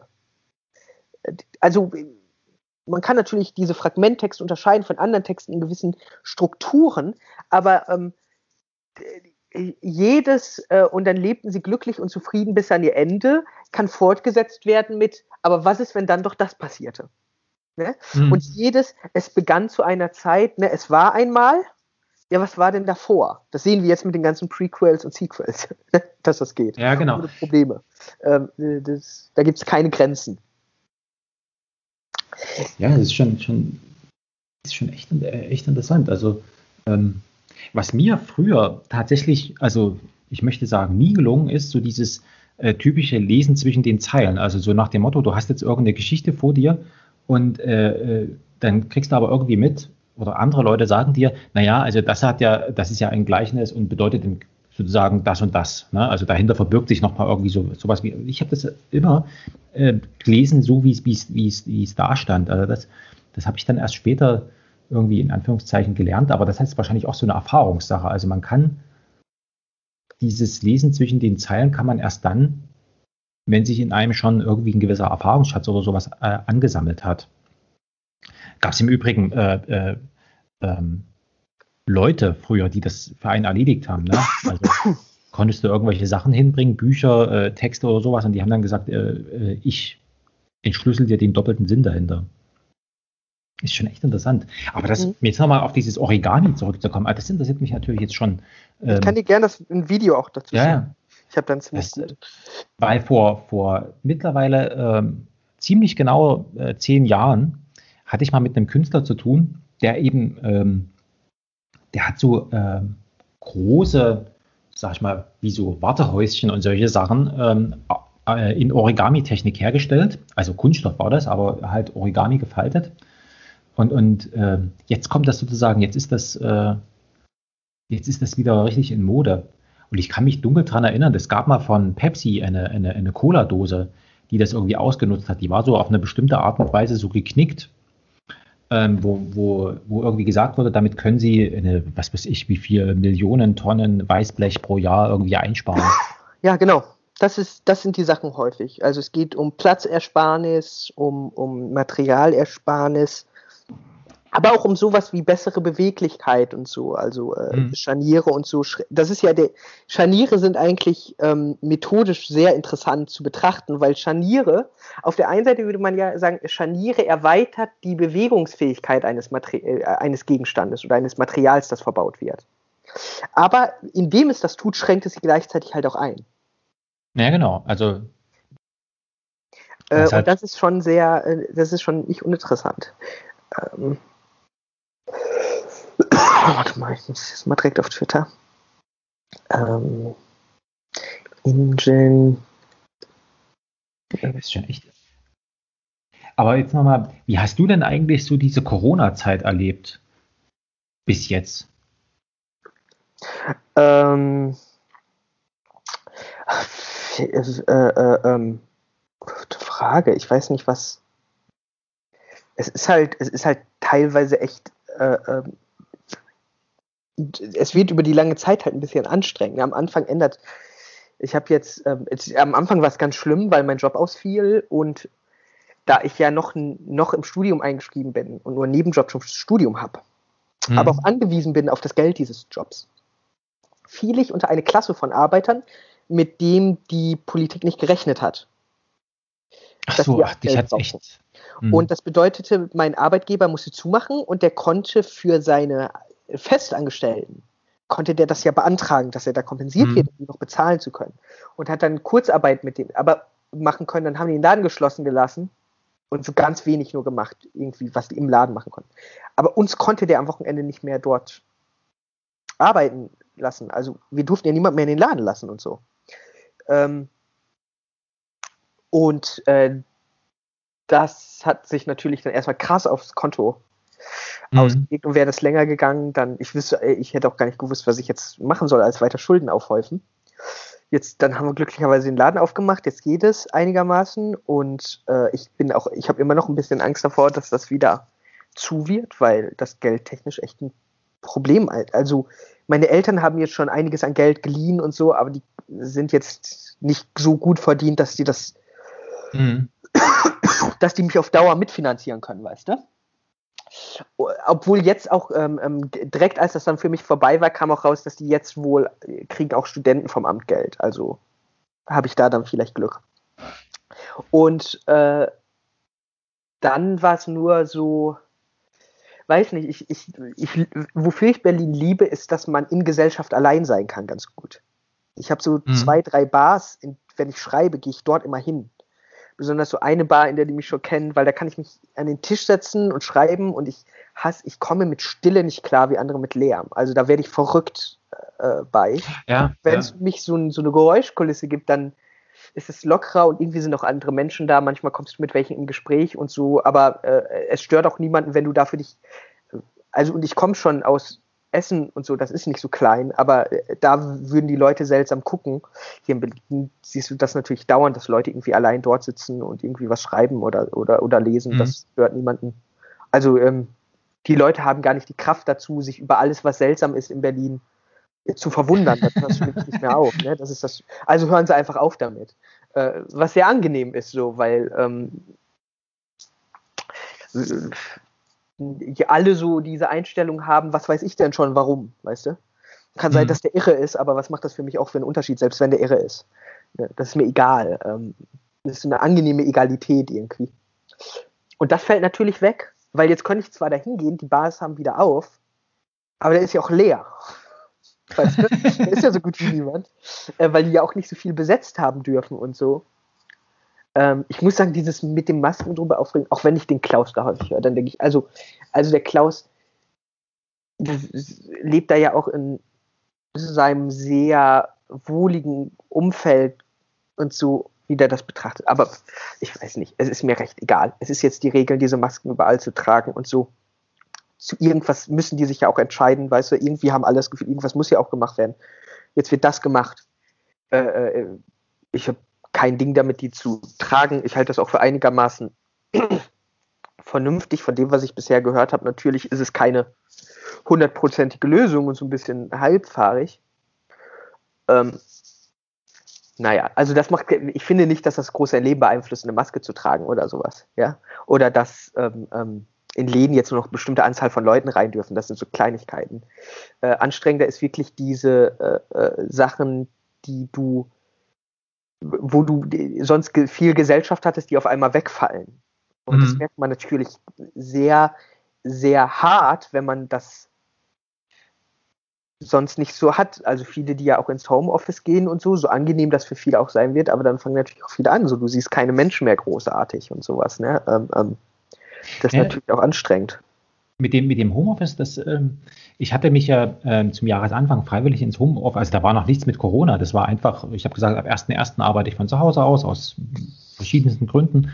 Ähm, und weil ist sowieso kein Unterschied für mich, weil wenn ich im Büro äh, bin, äh, was weiß ich, mit, mit meinen unmittelbar mich umgebenden äh, Büroteilnehmern habe ich beruflich in dem Sinne nichts zu tun, also ganz wenig. Ne? Das sind halt Kollegen, die sind da, aber ich, der Meine, meine, Arbeit, äh, meine Arbeit erledige ich nicht mit denen, sondern mit weltweit verteilten Kollegen. Also deswegen ist es für, aus Arbeitssicht vollkommen egal, ob ich nur zu Hause oder im Büro bin.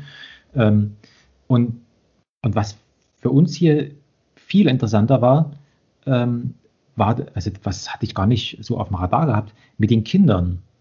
Ähm, Der, der, der, der Große, für den war das okay, also der hat gesagt, ja, okay, dann ist jetzt hier Corona und dann gehe ich halt, der hat, gut, der hat halt seinen Abschluss gemacht, äh, gerade seinen zehnten Klasse-Abschluss, aber irgendwie, sage ich mal, bei ihm lief der Laden so einigermaßen, ne? Also unter schon erschwerten Bedingungen, aber, aber er ist damit klargekommen. Aber bei dem äh, Mittleren, das ist total, äh, der hat dann eben sich geweigert, einen Fuß vor die Tür zu setzen. Er hat gesagt, da draußen lauert der Tod. Ich gehe dort nicht hin. Und er ließ sich durch nichts bewegen, rauszugehen. Er hat gesagt, ich gehe dort nicht raus. Ich gehe nicht, ich, ich gehe erst wieder, also ja, so wie, man muss sich das vorstellen, ja. so, so, so Dokumentation über so, äh, wie es früher so über, über Atomtod berichtet wurde. So eine Vorstellung hatte der über diesen Corona-Mist. Mit den Decken, und, die man sich überziehen konnte, um sich zu schützen. Naja, also er hat eben gesagt, also da draußen, das ist feindliches, feindliches Gebiet. Und er hat dann auch unter, unter Tränen gesagt, weil ich gesagt, komm, wir gehen mal ein bisschen raus und so, gesagt, er geht dort nicht raus. Papa, weißt du, was da draußen los ist? Ich sage, ja, da draußen ist nichts. Wir sind doch bloß unter uns. Ne? Also wir, wir begegnen doch eigentlich, wenn wir draußen, wenn wir hier auf den Friedhof gehen oder, oder in den Innenhof oder sowas, wir begegnen ja in dem Sinne gar niemanden. Ne? Also das ist ja vollkommen ungefährlich. Nein, und da hat dann sich eben auch geweigert, in die Schule zu gehen. Und das war, da hat es dann echt, also, und da ist man dann als Eltern schon am Ende seiner Leistungsfähigkeit angekommen, weil du dann gar keine Begründung mehr, also ich konnte ihm ja nicht sagen, jetzt Corona ist vorbei, weil es stimmt ja nicht. Es gab ja dort, und da hat er eben auch gesagt, also pass mal auf, wenn ich meine Klassenkameraden und, äh, nicht anfassen darf, ja, und das war zu der Zeit so, äh, dann, dann, hat, dann hat für mich die Schule überhaupt gar keinen Sinn.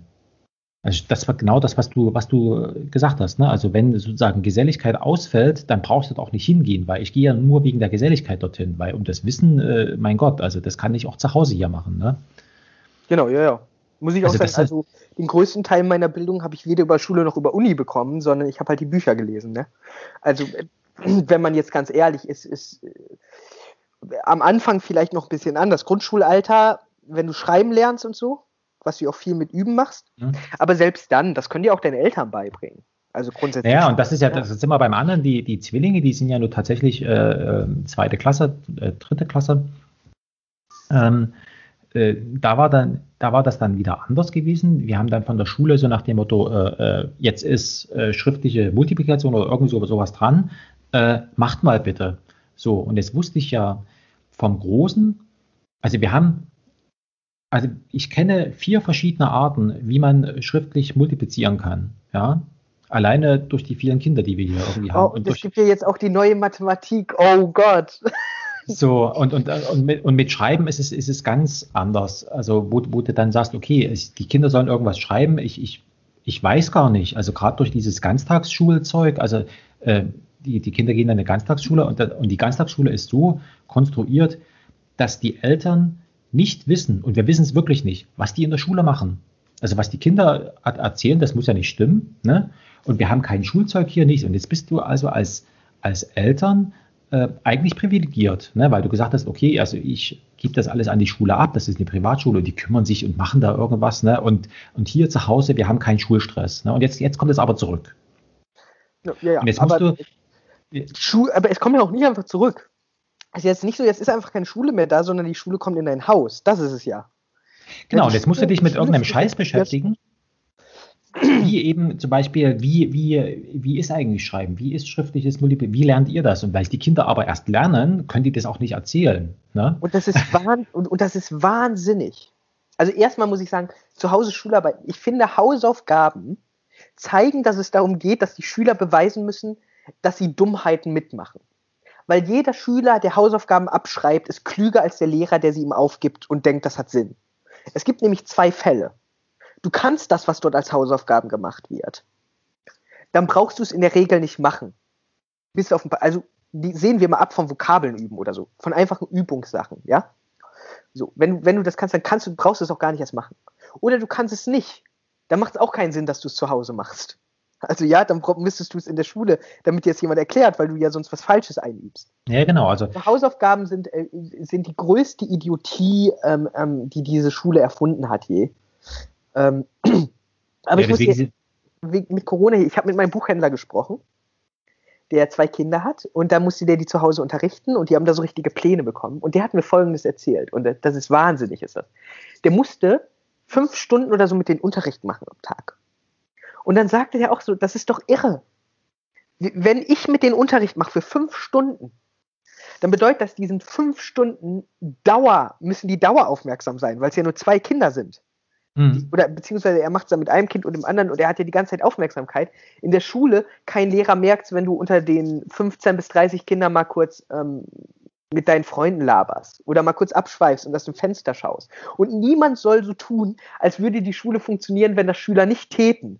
Ja, dann hätten wir nur noch irgendwie so Hirnkrüppel ähm, ähm, als Kinder. Wenn die wirklich die Zeit aufmerksam wären, die äh, übrigens, das regt mich enorm auf, jetzt bei Corona schreien alle, die Wissenschaft, wir müssen mit der Wissenschaft arbeiten, und die Schule, da habe ich das noch niemanden sagen hören, denn dass diese Schulform nicht funktioniert, das wissen wir durch alle Wissenschaften, die wir haben.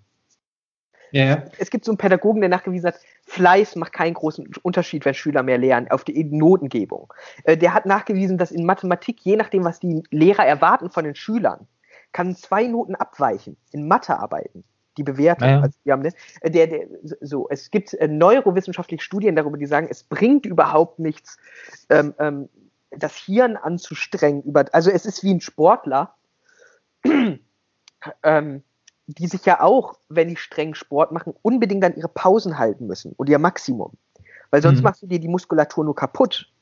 Ähm, ja, gut, natürlich, die meisten kompensieren das dann irgendwie ja auch mit Zusätzen und was weiß ich. Oder machen sich einfach körperlich kaputt. Aber wenn du jetzt verantwortlich deinen Körper trainieren würdest, dann dürftest du gar nicht so viel übertrieben trainieren und so. Du schadest dir irgendwann. Und also da ist nachgewiesen, erstmal gehen die Kinder viel zu früh in die Schule und viel zu lange. Und mit viel zu wenig Pausen. Es gibt übrigens, das beweisen ja auch so das finnische Schulsystem oder so, die, äh, die gar nicht so lange Schule haben und so, die auch Hausaufgaben und so, das haben die alles abgeschafft. Und da sagt niemand, wir müssen ja mit der Wissenschaft machen und dann sehen wir, dass unser Schulsystem überhaupt nicht dem entspricht. Nicht, dass ich jetzt sagen würde, man muss, müsste dort immer auf die Wissenschaften hören, aber ich finde es so eine große Idiotie, weißt du, äh, jetzt da immer auf die Wissenschaft zu verweisen, die ja so viel dann auch nicht zu sagen hat auf die konkreten Entscheidungen. Außer sie werden politisch. Ne? Wissenschaftlich ist das ja alles nicht, ist das ja alles immer sehr, sehr ungenau. Ne? Ähm, ähm, also, was sollen die sagen? So, ähm, ja, aber sollten wir eine Maskenpflicht machen, beispielsweise? Dann können die, wenn die jetzt Ja sagen, aus wissenschaftlicher Sicht Ja, dann sind das Lügner. Aus politischer Sicht meinen die vielleicht ja. Das, das Einzige, was die sagen können, ist, nach den Studien und den Fakten, die wir haben, reduzieren Masken die Übertragbarkeit um so und so viel Prozent. Ja, genau. Sollte man es tragen, wenn es nur um ein Prozent verringert wird? Sollte man es tragen, wenn es um achtzig Prozent verringert wird? Also wo ist die Grenze? Das ist eine politische Entscheidung. Ne? Also von daher finde ich das erstmal schon anmaßend. Aber bei so einem System, bei keinem, überall anders würden die gleichen Leute jetzt sagen, wir müssen doch auf die Wissenschaft hören. Das ist uns überall anders egal. Wir wissen, wenn du wirklich Wirtschaftswissenschaftler hörst, die das System, die sagen, die jede Krise vorher, seit Jahrzehnten, wenn du nicht so irgendwelche B W Ler, V W L-religiösen Deppen mhm. also Bernd Senf musste man hören. Oder? Das sind so Leute, die sagen, der Zinseszins, das waren, also das, das kann nicht gehen. Du hast endliche Ressourcen und so. Es gibt Wissenschaftler, die sagen, naja, du kannst nicht, wenn du mehr Gewinn machen musst. Das Lieblingsbeispiel von solchen ist äh, Deutschland, Spanien, wie wir die spanische Wirtschaft kaputt gemacht haben. Und, mhm. und dann sagen die Spanier, wären zu faul gewesen. Äh, ganz witzig. Also das kann alles nicht funktionieren. Sie, aber da sagt ja niemand, wir müssen jetzt auf die Wissenschaft hören. Also was für ein was für eine Bigotterie und Idiotie ist das? Und da fände ich sogar, als gerade in Corona auf die Wissenschaft zu hören, ist mal wichtiger, ähm, und das mein Ernst, nicht, dass ich es dort unwichtig finde, aber noch wichtiger, was diese Schule angeht, denn ähm, es ist, es, ja, es, guck, guck dir die, ich habe doch mit Leuten studiert, so alle, die studieren, es uns dahin geschafft haben, und, und dann schaue ich mir die an, die von Anfang an wussten, ich mache, also nicht gescheiterte Leute, sondern die immer schon eine Ausbildung machen wollten einfach. Die sind nicht halb so depressionsanfällig und so wie, wie, wie die ganzen Studenten, ja. Weil die immer unter diesen Dauer, da kommen wir wieder auf die Selbstverwirklichungsdruck und so stehen. Ja, ähm, und Leute, die eine Ausbildung machen, oh ja, das kann ich gut, das macht mir Spaß und, und machen die. Und haben überhaupt nicht diese Idee, äh, diese Ideen, die dazu führen. Und, und auch natürlich nicht diesen enormen ähm, idiotischen äh, ja, also, Testdruck und so, also der, der zu keiner Intelligenz in irgendeiner und zu keiner Bildung in irgendeiner Form führt. Also Humboldt. Humboldt und Beck, vielleicht ist das Schlimme. Boah, ey, da kann ich kotzen, wenn ich sowas höre. Wir haben am Anfang haben wir diesen ganzen Zirkus mitgemacht, also hier Arbeitsblätter fleißig ausgefüllt und, und was weiß ich alles. Und irgendwann habe ich dann gesagt, also wisst ihr was, Leute? Nee, das machen wir nicht mehr. Weil in der Schule kann ja niemand voraussetzen, dass, dass äh, jeder Schüler tatsächlich diesen ganzen Corona-Mist, äh, sage ich mal, diese, diese Lernen, diesen Lernstress da zu Hause mitgemacht hat. Deswegen habe ich gesagt, komm, wir machen das anders. Wir nutzen die Zeit, dass wir hier zu Hause sind und wir beschäftigen uns mit uns. Ne? Also gehen eben raus oder, oder, oder machen halt Dinge hier, hier zu Hause, äh, in Gemeinschaft, ne, zu dem wir sonst gar nicht so sehr gekommen sind, weil wir halt, sag ich mal, jeder in seiner eigenen Box da irgendwo rumge... Und am Ende, klar, jetzt äh, stellt sich raus, es ist genauso gekommen, wie ich es vorher gesagt habe. In der Schule wird jetzt so getan, als wenn ähm, während der Corona-Zeit keine Schule stattgefunden hat, und jetzt wird das alles in, im, im Sinne, sag ich mal, nachgeholt. Ne? Ja. Und da muss ich schon mal sagen, also das, äh, das war schon, und ich... Und das ist auch, also, da, da finde ich wirklich, also über so Sachen kann ich richtig wütend werden, wenn ich dann auch höre, so, dass, also diese Rhetorik für die Schüler, für die Schüler müssen wir das Abitur jetzt auch durchziehen und so, und für die Schüler die Schule, sonst geht es dem psychisch nicht so gut. Wenn du willst, dass denen psychisch gut geht, brauchst du keine Schule, sondern dann kannst du auch Kreise einrichten, dass sie mit ihren Freunden spielen können und so. Was für ein Schwachsinn, ja, dass die Schule dich psychisch schützt. Also diese, diese absolute Idiotie, die nur verbirgt, so wie, ähm, was machen wir denn jetzt, wenn es keine Schule mehr gibt? Und wie sollen dann die ähm, Leute, wenn die sich dann, dann kommen die nicht auf die Uni, dann kommen die nicht schnell auf den, genug auf den Arbeitsmarkt, weil wir diese Idee haben, ähm, dass das alles so notwendig und, und, und wichtig ist. Ja, also... Äh, da mit diesem Abi-Zeug. Also, ja, ja, also kann ich ja. Wo, wo, wofür wir die äh, Schule brauchen, ja, ähm, wie eben auch Arbeitsstellen, das ist tatsächlich, um Geselligkeit herzustellen. Also das ist so, dass die Erfahrung, äh, ohne Geselligkeit ja, geht es nicht. Ja auch, die könntest genau. du auch anders herstellen. Also, die könntest du auch anders herstellen. Du, also ich meine ja nur, also du, du brauchst Orte, um Geselligkeit. Und was, was, was bei, bei den Corona, was eben, sage ich mal, für... Man kann vielleicht sagen, Depression oder was weiß ich, also für bemerkenswerte Zustände äh, gesorgt hat, das war eben der Ausfall von Geselligkeit. Ne? Also, dass man sich eben anfassen kann oder, oder irgendwie mal jemanden irgendwie sieht oder sowas. Ne? Also, ähm, ja, ja, besonders in dieser ganz, ganz frühen Phase. Ne? Genau. Ähm, wo, wo man noch, klar, das ist ja auch, ähm, das wirkt sich ja auch aus. Und wir können ja noch Glück, also wenn ich auch die Leute höre, ich habe so Sachen gehört, wie, das ist keine Übertreibung. Das ist ja unsere Phase, wie die Leute nach dem Zweiten Weltkrieg und so. Also wenn dir Klopapier fehlt und ein paar Dosennudeln oder so und du Leute nicht anfassen kannst und ein bisschen zu Hause bleiben musst und das ist die größte Katastrophe, die du dir ausdenken kannst, dann geht es uns echt scheiße gut. Also ja. es, ne, es, es könnte noch, also ähm, wir, Wir sollten ja auch nicht so tun, nicht, dass es kein Status ist, wo ich nicht verstehen kann, dass Leute sich angestrengt fühlen, aber man merkt eigentlich, wie, ähm, wie überrascht wir von Dingen sind. Ich glaube auch, dass zu anderen Zeiten, so, wenn ich überlege, so meine Großvatergeneration, da ist der damals, das war nach dem Krieg, ne, der war fünfundvierzig, war der glaube ich siebzehn oder so. Und, und so, jetzt ist nach dem Krieg und der braucht Arbeit. Und dann hört der, im, im Ruhrgebiet gibt es Arbeit. Und dann ging der dahin. Der kannte da niemanden, der wusste nichts davon. Der hat es nur gehört und dann hat er sich ein Zugticket und so geholt. Dann ist er da irgendwo ähm, bei irgendeinem so äh, äh, Bergwerk, was weiß ich nicht, Zeug angetreten und hat gesagt, ich brauche einen Job und ich brauche eine Wohnung. Ja, und ist da, ähm, ich glaube, er ist sogar dann schon mit meiner Großmutter. Also, das muss man sich mal vorstellen.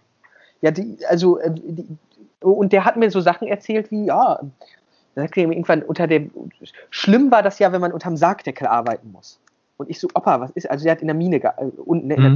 Mine. Opa, was ist denn Sargdeckel? Was meinst du denn damit? Und der so, ja, wenn so, die den Gang aus Versehen so gebaut haben, dass äh, du über dem Gang statt Erde und Kohlegemisch nur so ein, eine Schicht Kohle hast, die nicht mhm. fest mit der Erde verbunden ist, dann ist die Einsturzgefahr enorm hoch wohl gewesen. Ich weiß nicht, ob ich es hundert Prozent richtig gebe, aber jedenfalls war das nicht ungefährlich. Da habe ich gefragt, ja, was habt ihr denn gemacht? Und dann hat er gesagt, ja, weitergearbeitet. Also was willst du auch machen?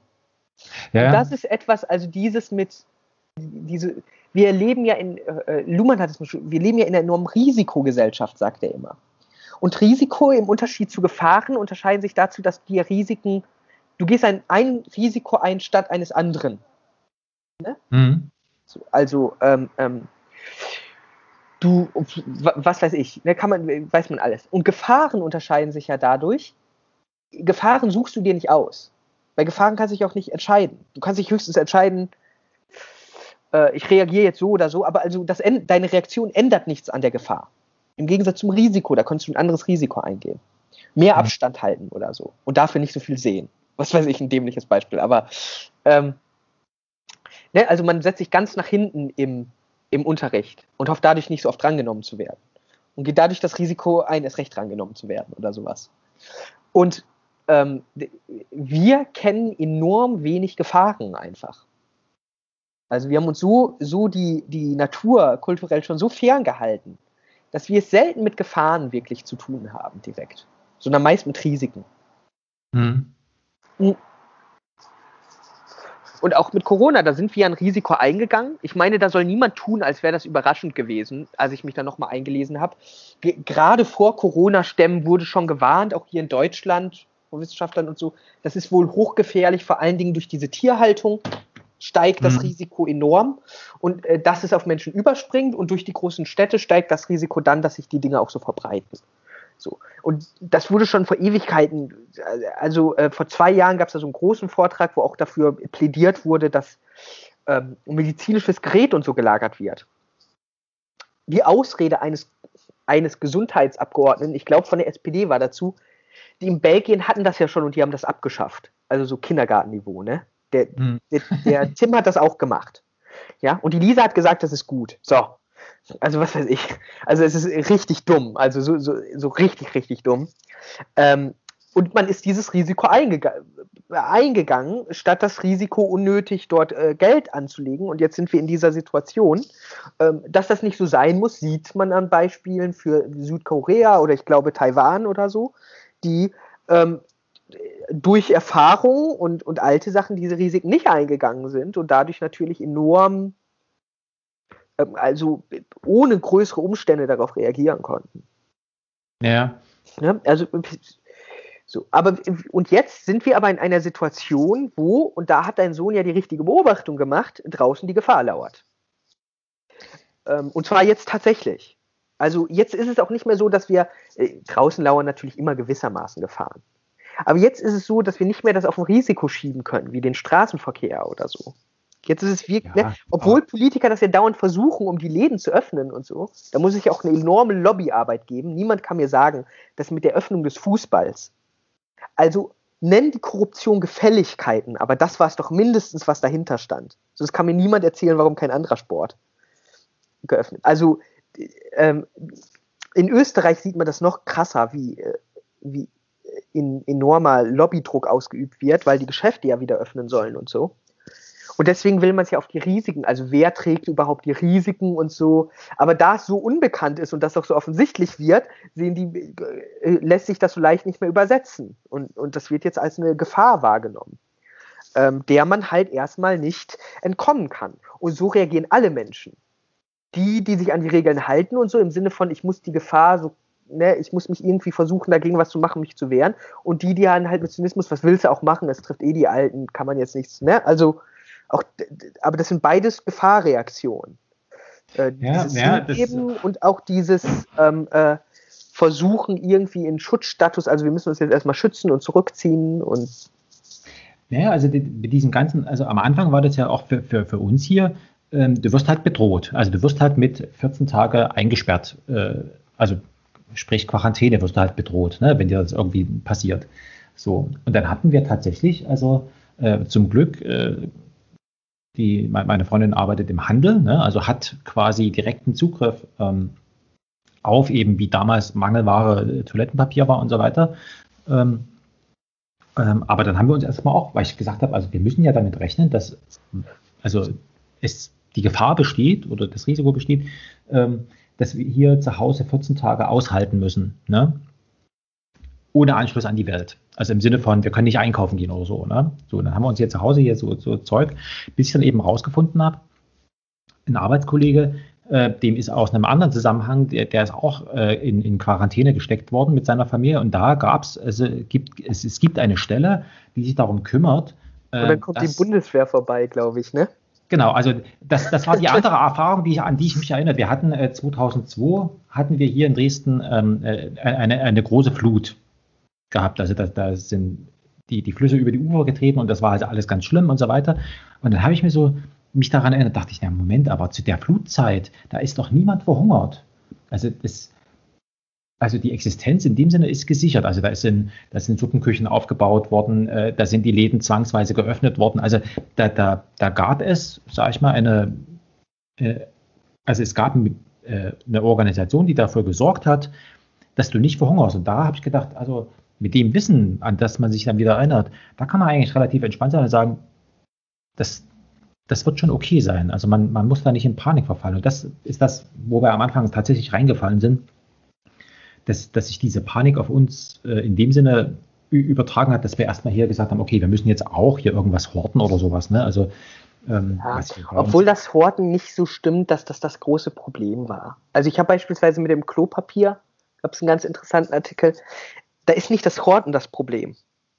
Das ist es nicht. Also ähm, das Problem war beispielsweise bei dem Klopapier vor allen Dingen, dass es zu den Sachen gehört, die enorm wenig Gewinn abbringen. Ja, ja. Aber die enorm viel Lagerplatz verbrauchen. Das heißt, man lagert da wenig von vorrätig. Ne? Deswegen, wenn plötzlich der Anstieg steigt, muss die Produktion steigen. Das zweite Problem war, die Leute gehen zwar immer noch genauso viel auf Klo wie vorher, aber woanders. Und es gibt wohl zwei Produktionslinien für Toilettenpapier. Es gibt die Firmen, die Toilettenpapier herstellen für Schulen, öffentliche Häuser, Hotels, mhm. und so weiter. Und es gibt die, die Klopapier, das du im Supermarkt kaufst, herstellen. Du kannst es auch nicht so einfach umstellen wohl. Also die können das nicht einfach wechseln. Und das war halt dort dieses große Problem. Mit den Nudeln ist es recht ähnlich. Die Leute gehen halt nicht mehr draußen essen, das heißt, sie essen jetzt viel. Aber auch diese Dosenprodukte werden nicht so stark gelagert in den Supermärkten. Wie insgesamt lagern Supermärkte immer weniger, als sie mal ja. haben. Weil die Ketten so sicher sind und so. Aber das sorgt halt auch dafür, dass du nicht so plötzlich kompensieren kannst. Das braucht immer ein paar Tage und das hat man ja bemerkt. Du, es, es war leer, du hast eine Woche gewartet und plötzlich war alles wieder da, obwohl die Leute nicht weniger äh, eingekauft haben und so. Also ja, diese genau. Hortungspanik und dann wird gesagt, oh, die dummen Leute, die da horten, und ein paar dumme wird es geben, aber das macht eigentlich nicht viel aus auf, auf die Möglichkeiten, die wir haben, das zu liefern. Nur äh, die Geschäfte sagen halt, wir gehen das Risiko nicht ein, jetzt extra mehr zu holen, um mit Hortern in irgendwelchen Momenten zu rechnen, weil das kostet zu viel. Die Lagerung kostet, ne? Ja, vor allem, also dieses äh, Horten, Hamstern, wie auch immer, äh, die, die, die Einlagerung, die geht dann nur so lange, bis zu Hause die Lagermöglichkeiten erschöpft sind. Ja, also, und jetzt sagen wir ganz ehrlich, Horter gibt schon, meine Großmutter ist auch aus dem Krieg noch, Die, meine beiden, die horten beide, das sind beides Horter. Bei denen ja, ja, also essensmäßig immer mindestens einen Monat überleben. So, und das, damit wären die auch nicht auf, also so Leute gab es doch auch schon immer. Und ich glaube nicht, dass so viele ähm, so krass damit angefangen, und ich weiß, es war auch jetzt nicht kein riesiges Problem. Also, äh, ja, dann wird Milch und Klopapier darfst du eine Zeit lang nur einkaufen. Das wird dann reguliert im Supermarkt. Ich glaube ja, nicht, dass das, ähm, äh, also ich glaube, die Panik, die erzeugt wird, die kommen da auf, weil die Zeitungen genauso darauf reagieren wie schon immer auf alles. Nämlich, oh ja, es fehlt. Ja, das liest sich. Ja, genau. Also das, das ist, es gab zu D D R-Zeiten so ein, äh, es, gab, es gab mal eine Zeit, äh, da gab es keine schwarze Schuhcreme aus irgendwelchen Gründen. So. Und das, das ging mal ein Jahr. Und der Effekt war, dass dann die Leute, als das Jahr vorbei war, als es wieder schwarze Schuhcreme gab, aus irgendwelchen Gründen, ähm, dann nicht, wie sie es gebraucht haben, eine Tube gekauft haben, sondern gesagt haben, naja, es kann ja passieren, dass es mal wieder keine schwarze Schuhcreme gibt, also nehme ich gleich zwei. Und dann hat sich sozusagen aus dieser Erfahrung, dass es das mal irgendwie nicht gegeben hat, äh, hat sich dann plötzlich die Nachfrage erhöht. Also äh, und, und das war eben... Und auch nur, also durch, sag ich mal, Mundpropaganda, wo gesagt wird, ja, pass mal auf, es gibt's nicht, ne? Also nimmt er so. Und, und genau so ist es, also wir hatten, äh, erinnere ich mich noch, als, als die Großeltern gestorben sind, da haben wir, das war äh, neunzehnhundertvierundneunzig sind die gestorben. Ähm, da haben wir das Haus aus, also die Häuser, die hatten, also die, wir haben den, den Haushalt aufgelöst. Ähm, und, und die hatten eine große, also Vorratslager, sage ich jetzt mal. Und da haben wir äh, Tomatenketchup entsorgt, was neunzehnhundertfünfundachtzig abgelaufen war. neunzehnhundertvierundneunzig haben wir das noch gefunden. Ja? Und das bedeutet, dass, äh, dass es irgendwie zehn Jahre bevor das abgelaufen ist, ist das verpackt worden. Also stand das irgendwie, was weiß ich, mindestens zwanzig Jahre da irgendwie rum, in der Erwartung, dass es irgendwann mal, also dass es irgendwann mal gebraucht wird. Ja, ja, genau, weil wenn du das, genau. Ist schon, ist schon erstaunlich. Also und, und bei uns hier, also mit, mit diesen Vorratshaltungen, klar, man hat ja so ein, so ein, also die Vorratshaltung haben wir ja heutzutage abgegeben als moderne Menschen an äh, Supermärkte, an die Lieferketten, schlicht und ergreifend. Also wir haben, also ja, ja. Wer hat, also ich habe noch so, so ein Buch von meiner äh, Urgroßmutter von neunzehnhundertelf, ein Haushaltsbuch für junge, junge Mädchen. Äh, und da steht eben drin, dass man pro, äh, dass man für einen Winter äh, irgendwie pro Person, ich müsste ich jetzt nochmal nachlesen, aber ich glaube pro Person irgendwie hundertfünfzig Kilo äh, Kartoffeln braucht man im Jahr. So.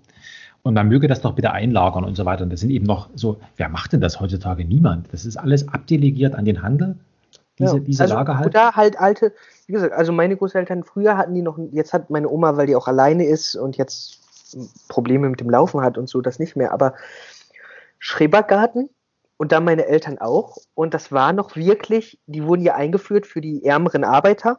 Besonders nach genau. dem Weltkrieg, also ich glaube, die wurden sogar schon nach dem Ersten Weltkrieg eingeführt. Aber da war das auch viel, um wirklich Essen zu holen. Ich kannte von meinen beiden Großeltern, die Hälfte unseres Vorratsschranks bestand aus Essen. Also unser Essen war dann auch immer sehr jahreszeitenabhängig. Naja. Du, die, du hast nicht so viel im Supermarkt eingekauft zu der Zeit. Wenn du einen Schrebergarten hattest, du konntest auch nicht einfach sagen, jetzt pflanzen wir da Pflanzen, normale Pflanzen an und so. Schrebergärten ist erstaunlich, wie hart das geregelt ist. Da ist genau, naja. welche Anzahl du mindestens und was du maximal an Obstbäumen haben darfst, wie viel darf einfach nur schöne Pflanzen sein, wie viel muss Ackerfläche sein, du musst einen Kompost haben, das drauf, wie groß die Hütte sein darf. Also es ist, wie groß darf so ein Rasen sein und sowas. Und das heißt, naja. selbst als meine Eltern, die das gar nicht mehr so als nötig empfunden haben, aber zum einen, mein Vater mochte das auch, so Sachen anbauen und so, meine Mutter, die, denen hat das gefallen. Mhm. Und da du jetzt eh die großen Flächen brauchtest und ähm, es ist erstaunlich, was man natürlich auch durch so ein kleines Feld mit Kartoffeln, was da alles rauskommt. Ne? Also du kriegst ja, ja. du kriegst ja auch ordentlich was raus. Oder von so einem, so, so einem Obstbaum. Also von so einem hm. Obstbaum gibst du noch Sachen ab. So, so viel kannst du gar nicht essen als ja. Familie. Im, äh, ja, und ähm, das, äh, das, damit hat man das äh, früher kompensiert, weil natürlich nicht nur irgendwie in der D D R, also man sagt das, ne, so, oh, die D D R war so, aber wenn man sich anschaut, ähm, Deutschland nach dem Krieg, da, da gab es auch nicht einfach Supermärkte und du hast alles bekommen. Nee, so, nee. Es gab dauernd Bananen. Es war teilweise auch noch recht teuer, in so einen Supermarkt zu gehen und so. Also ähm, meine, ich, meine Großmutter, die geht, glaube ich, bis heute auf den Markt. Ja, ja, ja, wir haben es auch irgendwann mal angefangen, auf den Markt zu gehen. Das war für mich auch der, der äh, also eine Anpassung, erstmal festzustellen, pass mal auf, also hier ist ja jahreszeitenabhängig. Also hier gibt es nicht, also und dann stehst du natürlich da, ne, und musst erstmal damit irgendwie klarkommen, ähm, dass jetzt aus dem, was du irgendwie, ein, also aus dem Verfügbaren, äh, irgendwas zu zaubern, ne? Genau, und dann wird alles, das ist interessant, ähm, meine Großmutter früher, als es noch Weihnachtsessen gab, das fand ich mal ganz toll als Kind, weil meine Großmutter so gelernt hat, von ihrer Mutter und Großmutter, du hast Dinge eingelagert über das Jahr mhm. an den Sachen. Und, ähm, also alles mit, und dann gab es zu Weihnachten den großen Schmaus, wo die ganz, das ganze Überschüssige, was du hattest, gegessen wurde. Deswegen bestand das Weihnachtsessen aus jahresunüblich, also Pfifferlinge gab es immer bei meiner Oma. So, und dann Braten und Klöße mhm. und alles Mögliche an Gemüse, also auch so ganz viel, weil die das alles eingelagert hat über das Jahr. Immer wenn das kam, damit du was hast im Jahr, falls mal irgendwas ausfällt. Ja. Du sammelst Kartoffeln, weil es, nee, was ist denn, im, Kartoffeln kommen ja erst spät, ähm, was kommt früh?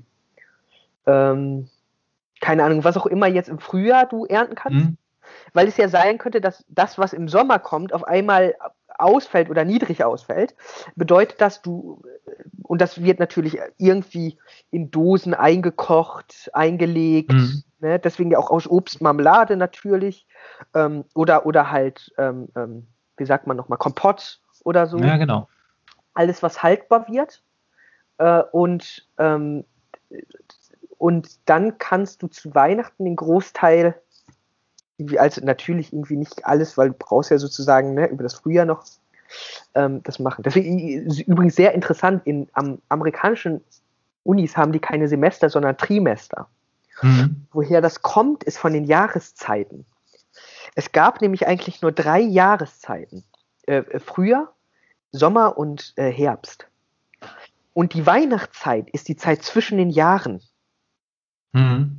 Ne, die dann auch, also der, das, was wir heute Winter nennen, hätte sozusagen früher, ich glaube Ende Januar oder so schon geendet. Mhm. Und dann fing das Frühjahr an.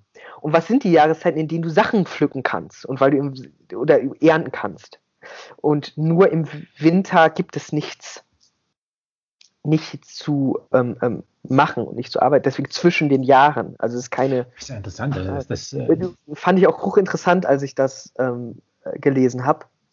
Das ist eigentlich, eigentlich waren es drei Jahreszeiten. Also, und weil das für uns unwichtig ist, haben wir halt äh, äh, vier.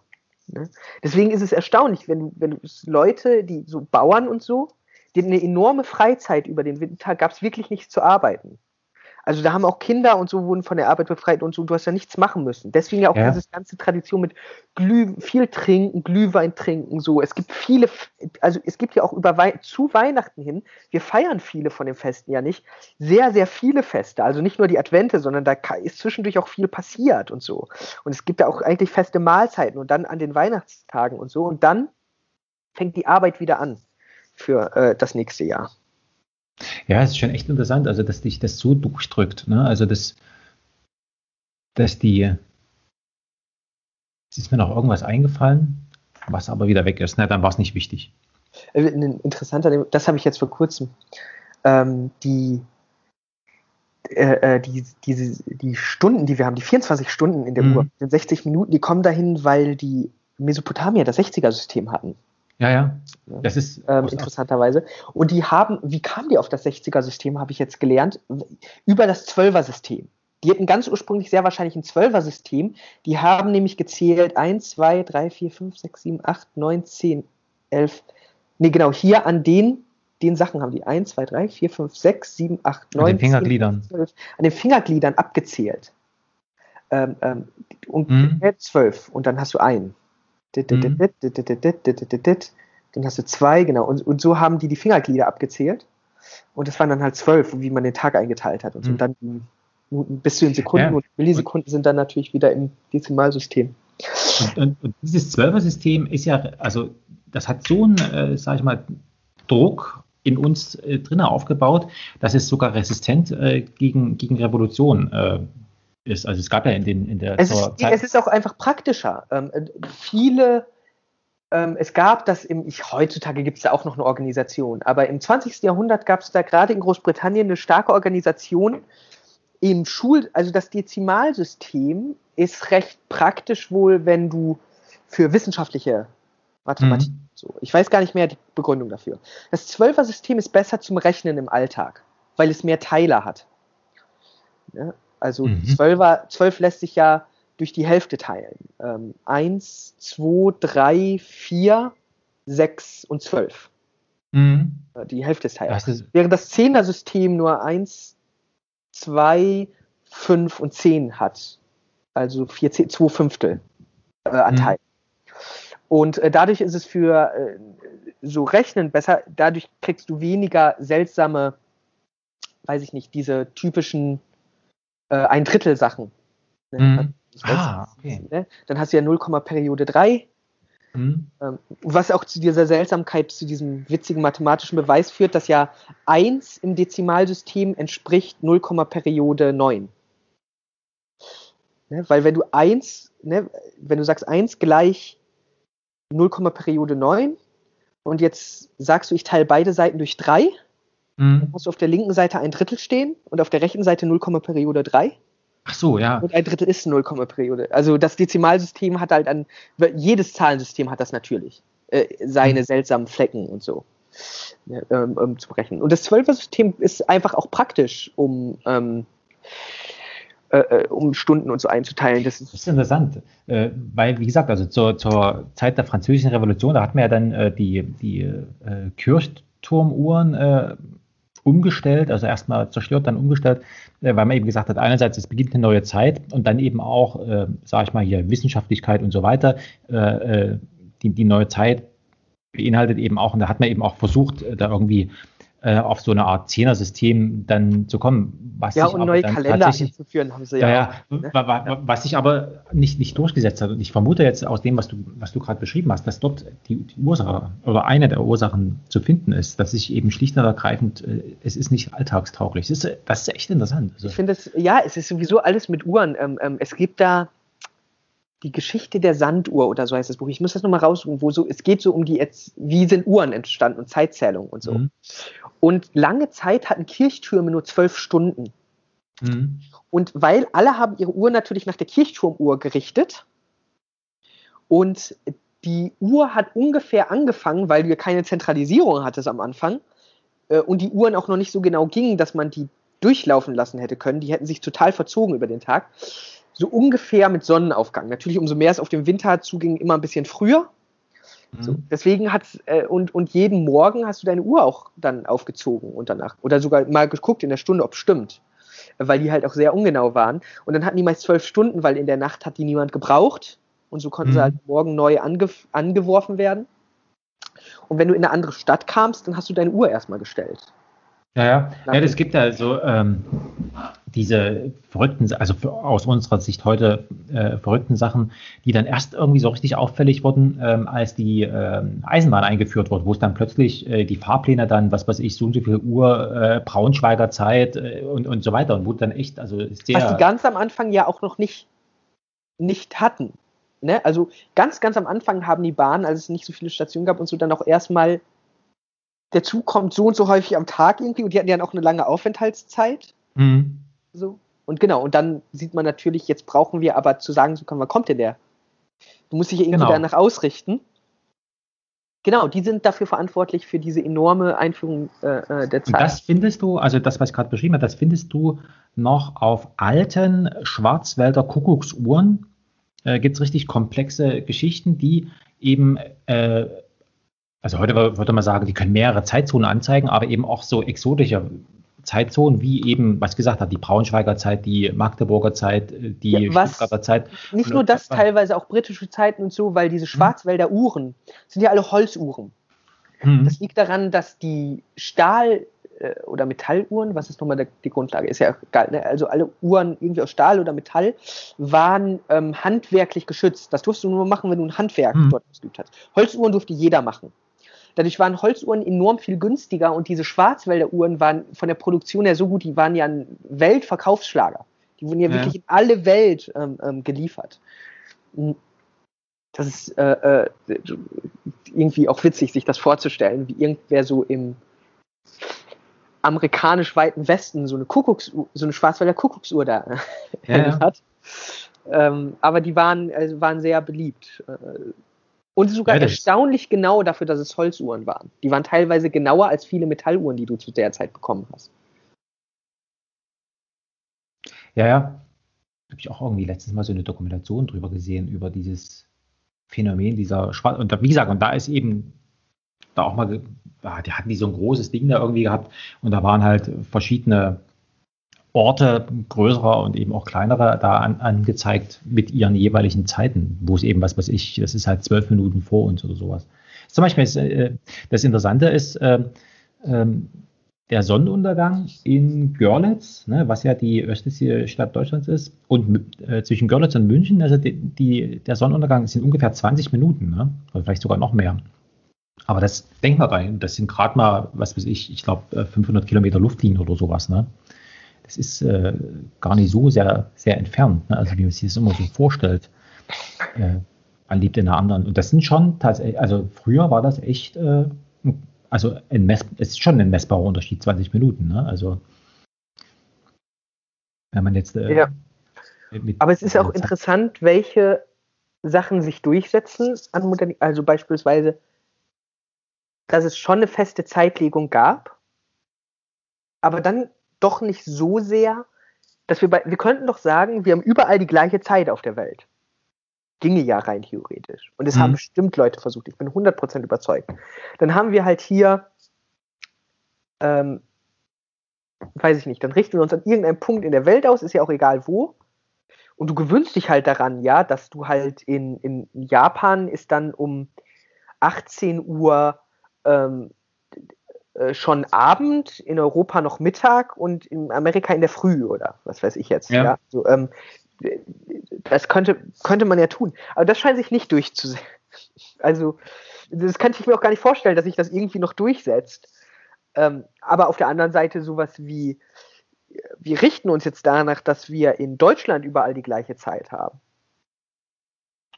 Ja, ne, das ist ja, also ähm, gerade in, äh, sag ich mal, in, in Computersystemen.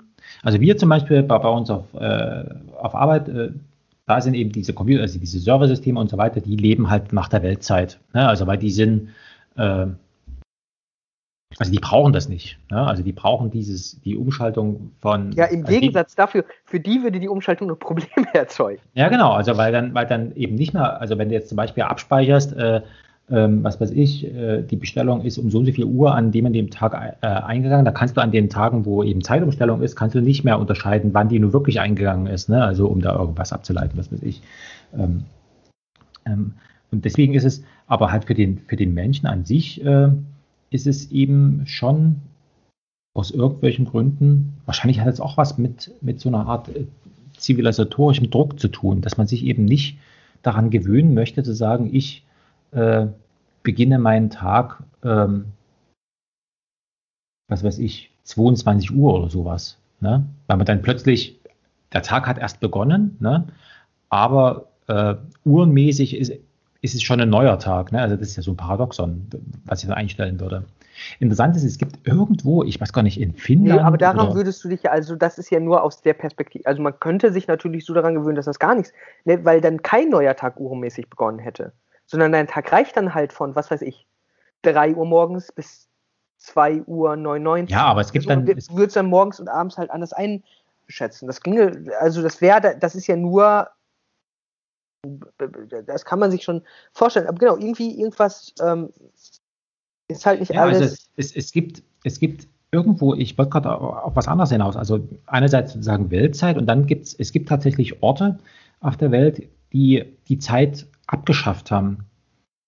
Ähm, irgend, ich weiß gar nicht, in Finnland, Schweden, also irgendwo im Norden, im, also nördlich des Polarkreises natürlich, äh, die haben für sich beschlossen, also sie, sie, sie, sie schaffen für ihre nahe Umgebung die Zeit ab, weil sie gesagt haben, im Winter, wenn alles dunkel ist, wenn die Sonne nicht mehr scheint, ne, ist es vollkommen irrelevant, ob es zweiundzwanzig Uhr ist oder, oder, oder, oder, oder zehn Uhr morgens. Die Helligkeit ist die gleiche, die Wirkung auf den Körper ist die gleiche. Also das heißt, und die sind dann dazu übergegangen zu sagen, also na, wie macht ihr das? Also ist sofort die Frage, ne? Also wie, wie, wie stellt ihr eben Geselligkeit her? Ne? Und dann haben sie gesagt, naja, ist ganz einfach, wenn wir zu X Y wollen, dann, dann rufen wir den an und wenn er wach ist, ist er wach und wenn nicht, dann gehen wir halt wieder. Genau, ja. Das hat man, und, das kenne ich noch übrigens von früher, dass Freunde angerufen haben, um sich zum Spielen zu verabreden. Ja, ja, also ähm, Und, und äh, die haben, sind eben dazu übereingekommen, klar, für den, den Anschluss an die große weite Welt, da brauchen sie die Uhr, aber das halt mehr oder weniger, das hat jetzt nichts mit denen selbst zu tun, sondern weil eben die Umwelt so ist. Ähm, und die haben eben für sich äh, entschlossen, also wir verzichten auf die Uhren, das ist sinnlos. Sie, sie, sie vereinfachen nichts, sondern sie machen unseren Alltag komplizierter, weil sie gesagt haben, was, was, was soll das? Und die sind dann, und haben dann eben dadurch die Erfahrung gemacht, dass durch die, dadurch, dass der Der Hellig, die Helligkeit ist ja über einen großen Zeitraum halt konstant und damit geht dir so ein Tagesrhythmus flöten. Also das ist, das ist einfach so, dass dadurch aber dann die Menschen trotzdem besser miteinander zusammenleben können, weil eben dieser ganze... Also wir haben halt diese Fortschrittsidee. Man würde einfach nur Fortschritt ansammeln und mhm. alles würde so... Aber ich, hab, ich gucke gern so Dokus über... Äh, es gibt ja immer noch so einige Stämme, die so gut wie abgeschottet leben oder ganz abgeschottet mhm. leben. Das ist sehr interessant. Und es gibt dann... Ich glaube, sie leben im brasilianischen Amazonas. Ich bin mir nicht hundert Prozent sicher. Und die... Ähm, die haben Kontakt mit, die, mit so Dörfern, die bei ihnen in der Nähe sind, wo die manchmal hinlaufen.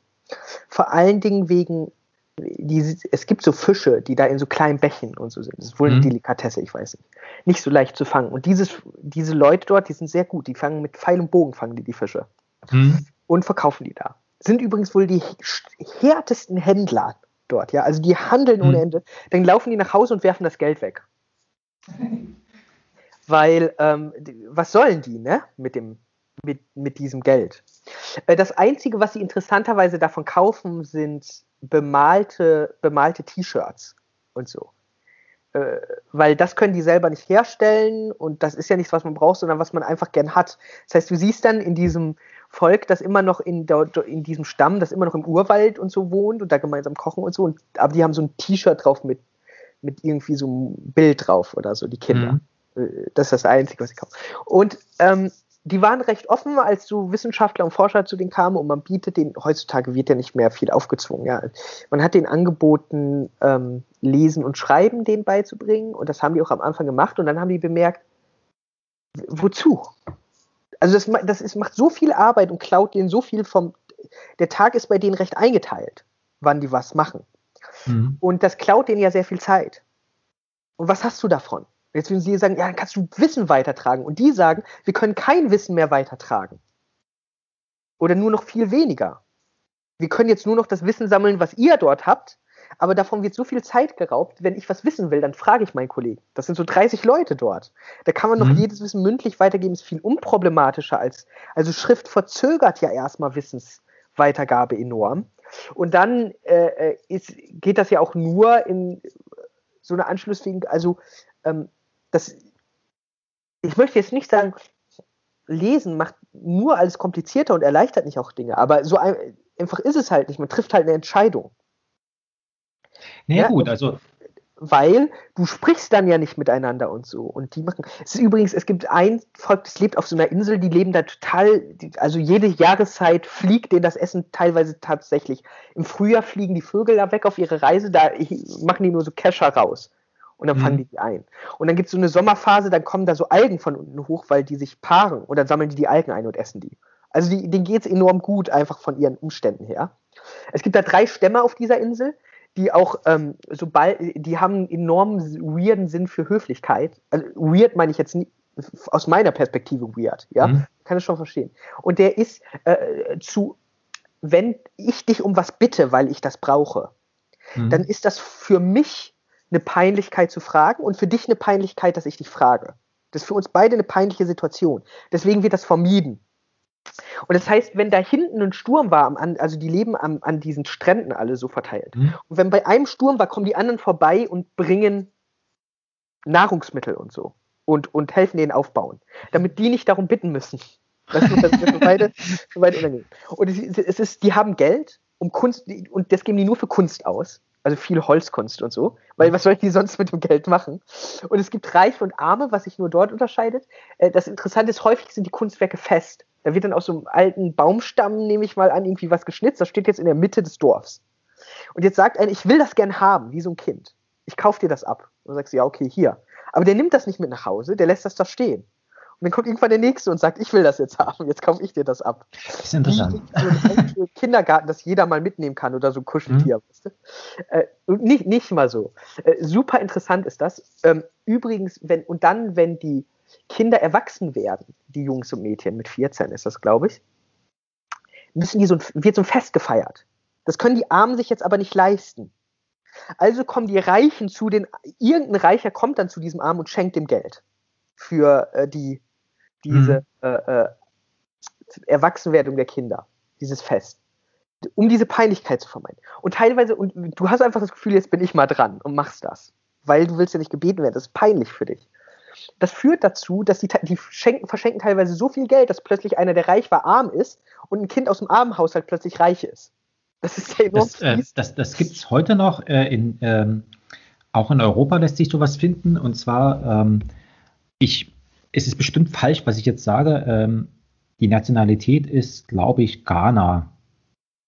Ghana oder, ja, nehmen wir mal an, es ist Ghana. Das ist einzig wichtig ist nur, es ist afrikanisch. Und zwar ist es dort so, da, da wird... Ja, nicht mal das ist eigentlich wichtig. Genau, also, also, es, also in diesen Gemeinschaften, genau, in diesen Gemeinschaften ist es, ist es üblich, dass jeder wird mal beschenkt von allen anderen. Mhm. Und da ist es so, äh, jeder gibt so viel, wie er, wie er möchte und wie, wie, also wie, also da ist jetzt nicht so nach dem Motto, pass mal auf, äh, du äh, verdienst viel Geld, du gibst viel, sondern das, das aus irgendwelchen gesellschaftlichen Zusammenhängen ergibt sich das dann, aber da wird eben gesagt, also ne, du, jeder gibt was. Und du hast aber die Gewissheit, dass irgendwann wirst du auch mal dran sein, weil du ja Teil dieser Gemeinschaft bist. Genau. Ne? Das ist bestimmt, das ist, kann es sein, dass das Namibia ist? Möglich. Weil in also, Namibia gibt es so eine Geschenkkultur, die kommen und schenken dir was. Da hat mal so eine Anthropologin drüber, äh, in Deutsch Ethnologin, also die hat mal darüber geschrieben, die kam in dieses Dorf, um die zu erforschen, und auf einmal kamen die Leute und haben ihr alles geschenkt. Und sie hat das auch aufgeschrieben, sie wusste nicht, was, wie reagiere ich darauf, was ist das Übliche? Und das hat ihr dann jemand dort erklärt und ihr gesagt, du musst irgendwann auch was, also es ist üblich, dort immer zu schenken und jeder schenkt mal. Und mhm. du musst auch was zurückschenken, irgendwann. Die, die einzige Regel, die die haben, ist, du da, es darf nicht den gleichen Wert haben. Das ist eine Beleidigung. Das heißt, du, du willst nichts mehr mit der Person zu tun haben. Und dadurch wechselt durch dieses Dauerschenken dort die ganze Zeit die Güter ja. und so. Äh, das für, für mich war nur interessant an dieser Geschichte, dass, dass dieses, diese Kultur des, also das hat ja irgendwas zu bedeuten, also das hat ja irgendeinen Hintergrund, ne, was weiß ich, was damit erreicht werden sollte. Und jedenfalls, das hat sich in dieser afrikanischen Gemeinschaft bis heute erhalten und wird auch noch hier in Europa eben so gehandhabt, ne, dass das eben, also die müssten es ja gar nicht, ne, also die, die gibt es ja ganz andere Möglichkeiten, wie man doch, heute doch, hier, doch, doch. Ne, aber also, bei denen ist das... Wir müssen da ja auch nicht, was wir müssen, aber die müssen das also, so, ne, wenn du denen das wegnimmst, dann kriegen die gesellschaftlich echt Probleme, weil die das ja nutzen zur Vergesellschaftung. Ja, ja, genau. Also darauf wollte ich, wollte ich, wollte ich hinaus. Ne? Also dass das, dass das äh, sozusagen, sie haben ihre Umgebung gewechselt, aber sind trotzdem noch in diesen äh, dörflichen Strukturen mit äh, sozusagen und, und, und leben das noch aus. Ne? Das ist, aber das ist ganz interessant. Also ja. das ist das. Und, ähm, aber hier, ich wollte nur ganz zu diesem Volk, was auf dieser Insel lebt, so, so wo. Mhm. Jetzt sind die zu denen hin. Und die waren sehr offen und so. Ich glaube, die waren auch lange vollkommen unentdeckt. Also es war eine richtige Überraschung, dass dort Leute leben. Ähm, äh, und d- dann haben die mit denen gesprochen und jetzt hat man denen angeboten, also man brauchte denen nichts an. Was willst du denen anbieten? Agrarwirtschaft? Die können die da nicht, also die, die haben alles. Die haben auch nicht große Probleme mit Krankheiten, weil das halt sehr kleine Gesellschaften sind, die, wo niemand reinkommt. Das heißt, kommen nicht viele Krankheiten von außen und so. Die haben auch nicht so nach Medizin und so. Die haben genug zu essen. Jetzt hat man denen angeboten, zu lesen, den Lesen und Schreiben beizubringen, wozu die auch erst recht offen waren. Und man hat halt die auch denen Fragen gestellt, wie das bei denen so ist, in deren großen Dörfern. Und plötzlich hat die, haben diese Leute dort erfahren, bei uns verhungern Menschen. Und dann sagten die, warum verhungern die Menschen? Konnten das nicht verstehen. Also die können verstehen, weißt du, weiß ich nicht, du brichst dir ein Bein und fällst in eine Grube und niemand mhm. findet dich. Du würdest verhungern. Das können sie, also nicht, dass sie keine Idee haben vom Verhungern. Aber was sie nicht verstanden haben, ist, ihr, warum schenken die Reichen den Armen das nicht? Also, ja, so funktioniert es. Ja, warum nicht? Aber das ist doch, das müssen die doch. Ne? Also, mhm. Und jetzt haben die gesagt, also die, die haben die wohl gesagt, wenn ihr hier irgendwem Lesen und Schreiben oder so beibringt, dann schmeißen wir euch raus. Dann fangen wir Krieg an. Warum haben die gesagt? Weil ihr wisst ja nicht mal, warum bei euch Leute verhungern. Aber wir können uns nicht sicher sein, dass es nicht am Lesen und Schreiben liegt. Also, also, das, ist, das ist interessant. Das, ich glaube, Gregory Bateson, äh, daher habe ich das, glaube ich, der hat da, also ich glaube, seine Frau hat da drüber geschrieben. Ich bin mir nicht mehr ganz sicher. Ähm, und, also, und er hat das aufgenommen. Aber das finde ich so interessant, also, weil sie ja recht haben. Man könnte jetzt sagen, wie lächerlich. Aber wenn du fragst, warum lassen unsere Reichen denn die Armen verhungern, dann sagst du, ah, weiß ich auch nicht, so einfach ist das nicht. Ja, aus Egoismus, hä, gibt es keinen Egoismus bei denen im Volk. Ja, also, so, und die sagen, es ist erstmal unsicher, also alles, was ihr einführt, birgt die Gefahr, dass bei uns auf einmal auch Leute verhungern. Und das wollen wir nicht. Ja, weil bei denen ist das so, wenn da jemand hungrig ist, dann kommt da jemand und, also, Hunger kommt bei denen so nicht vor, weil die halt auch so gute Umstände haben. Aber selbst wenn jetzt ich, ich will gerne dieses Kunstwerk und ich habe kein Geld und du kriegst das mit, dann würdest du mir das Geld schenken. Oder du würdest das Kunstwerk kaufen und es mir schenken. Alleine, um nicht in die Situation zu kommen, dass ich hinterfrage, um uns beiden die Peinlichkeit zu ersparen. Und jetzt habe ich auf einmal Geld und würde das Gleiche machen für dich. So, das ist, das ist halt so die Üblichkeit.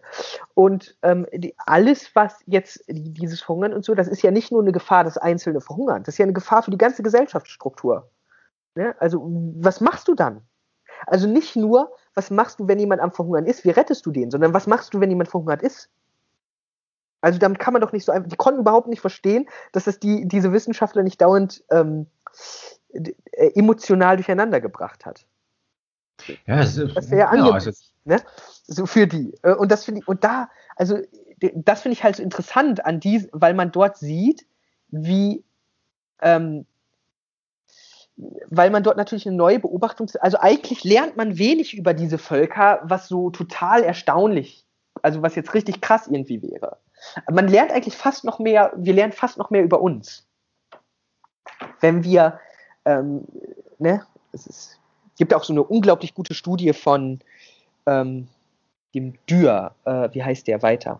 Der heißt genau wie der Physiker, aber mit U E. Aber der hat den gleichen Vornamen. Dürr heißt er, D U R E R R, ich weiß den Vornamen nicht mehr. Der hat so eine kulturanthropologische Schrift rausgegeben und zerreißt da die frühe Anthropologie, die ja meinten, so der wilde Barbar und so, also diese ganze ja. Mannheim-Schule und sowas, ne? Mannheimer? Mannheim? Schule. Du weißt, was ich meine. Also dieses ja, ja. Barbar und die Zivilisierung und so.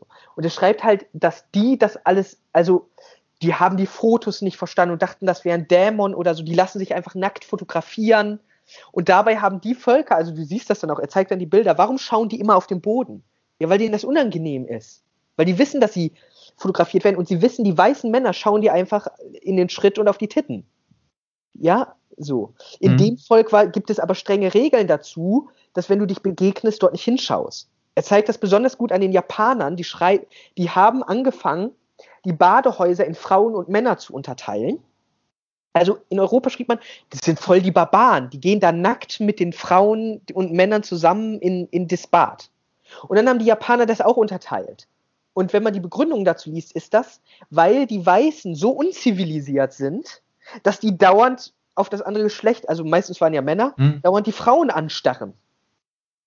So. Und das heißt, und die Japaner waren sogar Philosophen und die Japaner haben gesagt, und jetzt könnten diese weißen Männer auf die Idee kommen, wir wären Barbaren, weil sie selber so barbarisch sind, dass sie ja nicht wissen können, dass sie Barbaren sind.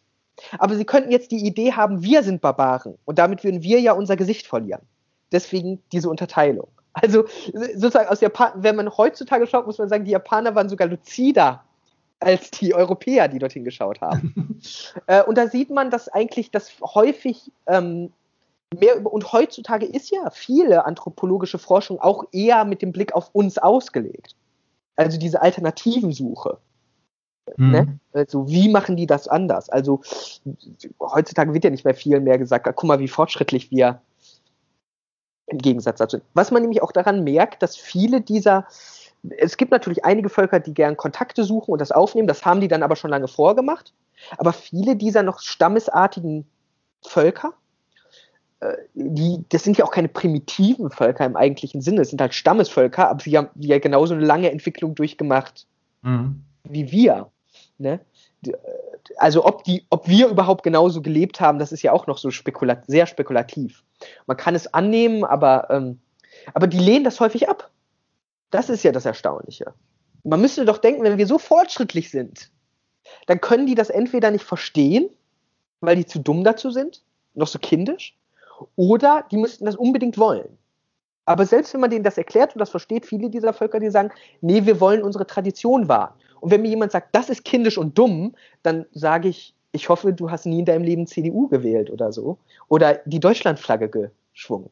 Mhm. Weil das ist dann ja genauso kindisch und dumm, wenn der Tradition verweist, kindisch und dumm ist.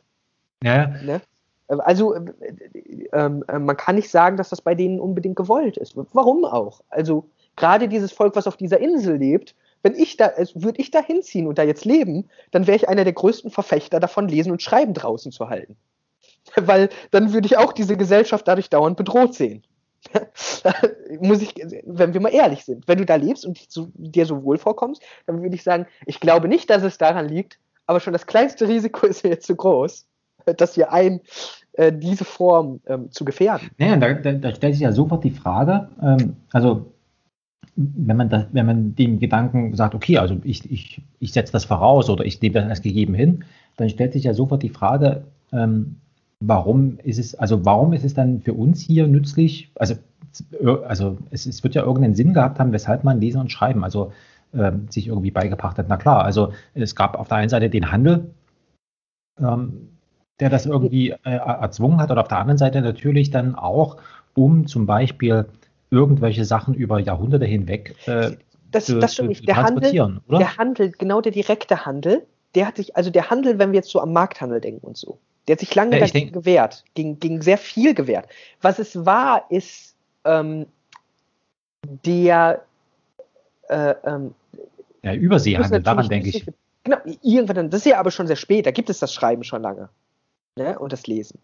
Ich glaube, ein bisschen liegt es auch daran, dass wir immer so diese Idee haben, erst haben die Leute gesprochen und dann haben sie geschrieben. Und wenn du heute mit Leuten über Runen sprichst, wir haben Runen, sind so die Schriften, die die Kelten und die Germanen mhm. benutzt haben. Aber es ist nicht so, dass die damit das, was die gesprochen haben, aufgeschrieben haben. Das sieht man an der hebräischen Schrift. Wenn du, die hebräische Schrift, wie ist die entstanden? Die haben heute natürlich funktioniert, die wie eine Lautschrift. Mhm. Nur ohne Vokale. Das geht übrigens erstaunlich viel besser, wenn man das einmal gelernt hat, als man am Anfang denkt. Also es geht recht fix. Das ist vielleicht wie diese Texte, da kann man das ja auch Vokale rausnehmen und die Leute merken das erst mhm. dann. Ähm, und dann, äh, äh, da sieht man, aber am Anfang hatten die Bedeutung, wie die standen für eine Sache oder ein Ort. Oder die, also ne, das Schreiben hatte erst gar nichts mit dem Sprechen, das war eine eigene Art der Kommunikation. Diese Lautschrift und so, das kam erst, also diese Angleichung, dass man Mündlichkeit direkt in Schriftlichkeit übertragen kann und Schriftlichkeit direkt in Mündlichkeit, das kam sehr spät. Und dann war es lange noch sehr gefährlich. Ne? Also ähm, deswegen, also dass einfach man aufschreibt, was jemand gesagt hat, ob das alles so stimmt. Und so. Am An- also das, es gab ja diesen erstaunlichen Wechsel plötzlich, dass Schriftlichkeit mehr Wahrheitsanspruch hatte als Mündlichkeit. Und es galt ganz lange nicht so. Deswegen ja die gerade die heiligen Schriften, weil nämlich alle anderen Schriften so unsicher sind, warum diese Schrift nicht, weil sie heilig ist. Äh, das sieht man an der Tradition, ähm, und das gab es ganz lange im, im Judentum und besonders im Islam sieht man das genau, die Übertragung, also du schreibst einen neuen Koran oder eine neue Tora und im, dort ist, warum bis heutzutage, was, wie wirst du Jude vollständig? Indem du lernst, die Tora zu lesen. Ne? Und hm. im Islam ist es sehr ähnlich, würde ich sagen. Ich kenne mich da nicht zu flüssig aus, um Behauptungen zu machen, aber ich nehme an, es ist enorm ähnlich. Ich weiß aber, dass im Islam, es gibt sehr strenge Traditionen, ich weiß nicht, wie ernst das durchgeführt wurde, aber dass, wenn du den Koran abschriebst und du machst einen Fehler, dann konntest du ihn nicht korrigieren, dann hast du von vorne angefangen. Wer weiß, wie, ob das wirklich so gemacht wurde. Aber alleine, dass das schon die offizielle Regel war, sagt viel darüber aus, wie unsicher Schrift war. Ja? Mhm. Also einfach Fehler zu korrigieren und so ist zu oberflächlich. Das Abschreiben, wo man sagen würde, oh, das ist ja so umständlich und so, das musste reduziert werden von den Studenten. Man hat denen immer nur Teile der Bücher gegeben in der Bibliothek. Du gingst dorthin zur Uni und hast jetzt als Jurist den ersten Teil des Buches bekommen. Und dann bist du zurückgekommen mit dem Teil des Buches und deiner Abschrift. Und dann hat dort jemand überprüft, ob deine Abschrift korrekt ist. Und wenn ja, hast du den zweiten Teil bekommen. Das war so lange Zeit so. Also ich weiß jetzt nicht genau wann, aber das muss bestimmt zwölftes, dreizehntes, vierzehntes Jahrhundert irgendwie sein, wo das so war. Also um zu, weil Schrift unsicher ist. Ja, da schleichen sich schnell Fehler ein und so. Und du weißt nicht, bei wem sich die Fehler eingeschlichen haben. Ne? Weil Autore, Autor kann ja, wer weiß, was drüber stehen. Während, wenn dir jemand was sagt, können sich natürlich Fehler einschleichen, aber ähm, nicht so fix. Und deswegen gab es diese Sachen. Ne? Deswegen musste ja, deswegen war Jesus so verblüffend d- d- als Figur. Wir sagen heute, der hat Wunder gemacht, wie der ist übers Wasser mhm. gegangen. Ja? Hunderte von Leuten sind übers Wasser gegangen. Lies die buddhistischen Schriften. Ja, lies irgendwelche mhm. apokryphen Schriften. Leute sind dauernd übers Wasser gegangen. Irgendwelche heilige Zauberer und so. Warum war Jesus anders? Jesus, und dann schaust du in die Bibelstellen. Die Wundergeschichten, die sich unterscheiden von diesen apokryphen Schriften, sind so, Blinder kommt zu ihm, äh, hier, du bist mein Heiland, du kannst mir helfen. Und Jesus sagt, dein Glaube hat dir geholfen. Und er kann sehen. Und dieses, dass deine Selbsterkenntnis, ja, und das Wort, die Thomas, ähm, kennst du die mit dem ungläubigen Thomas?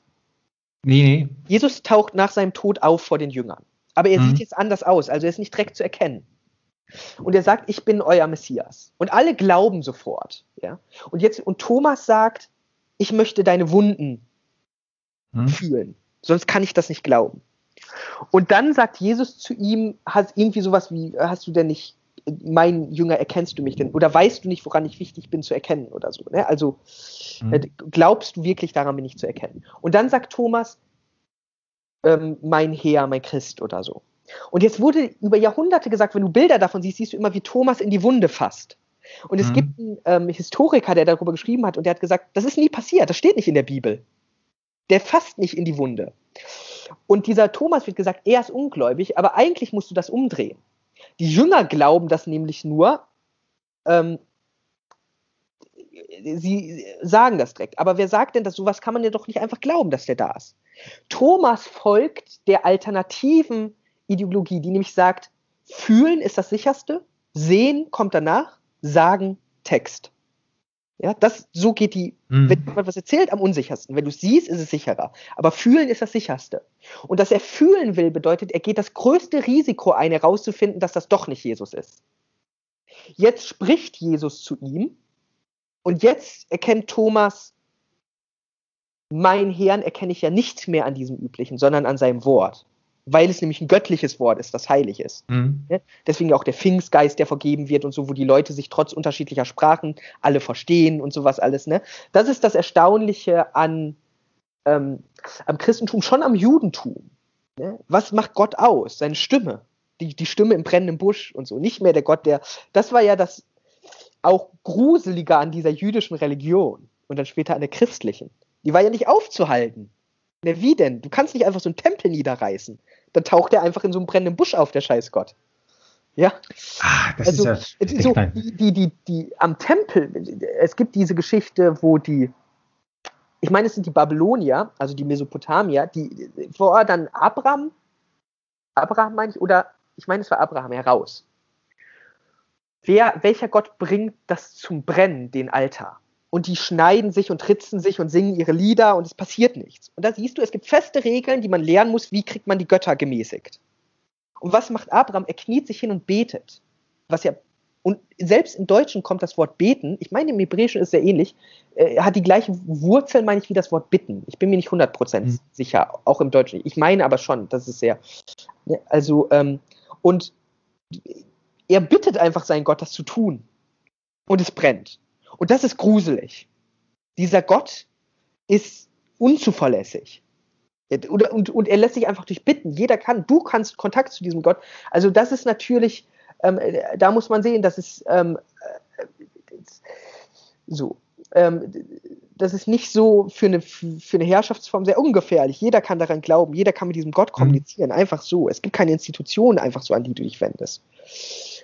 Und ähm, das dann natürlich im, im, im Christentum auch. Und, das, und da sieht man, aber das kann nur gelten für das heilige Wort. Denn sonst gelten ja alle Worte auf einmal was.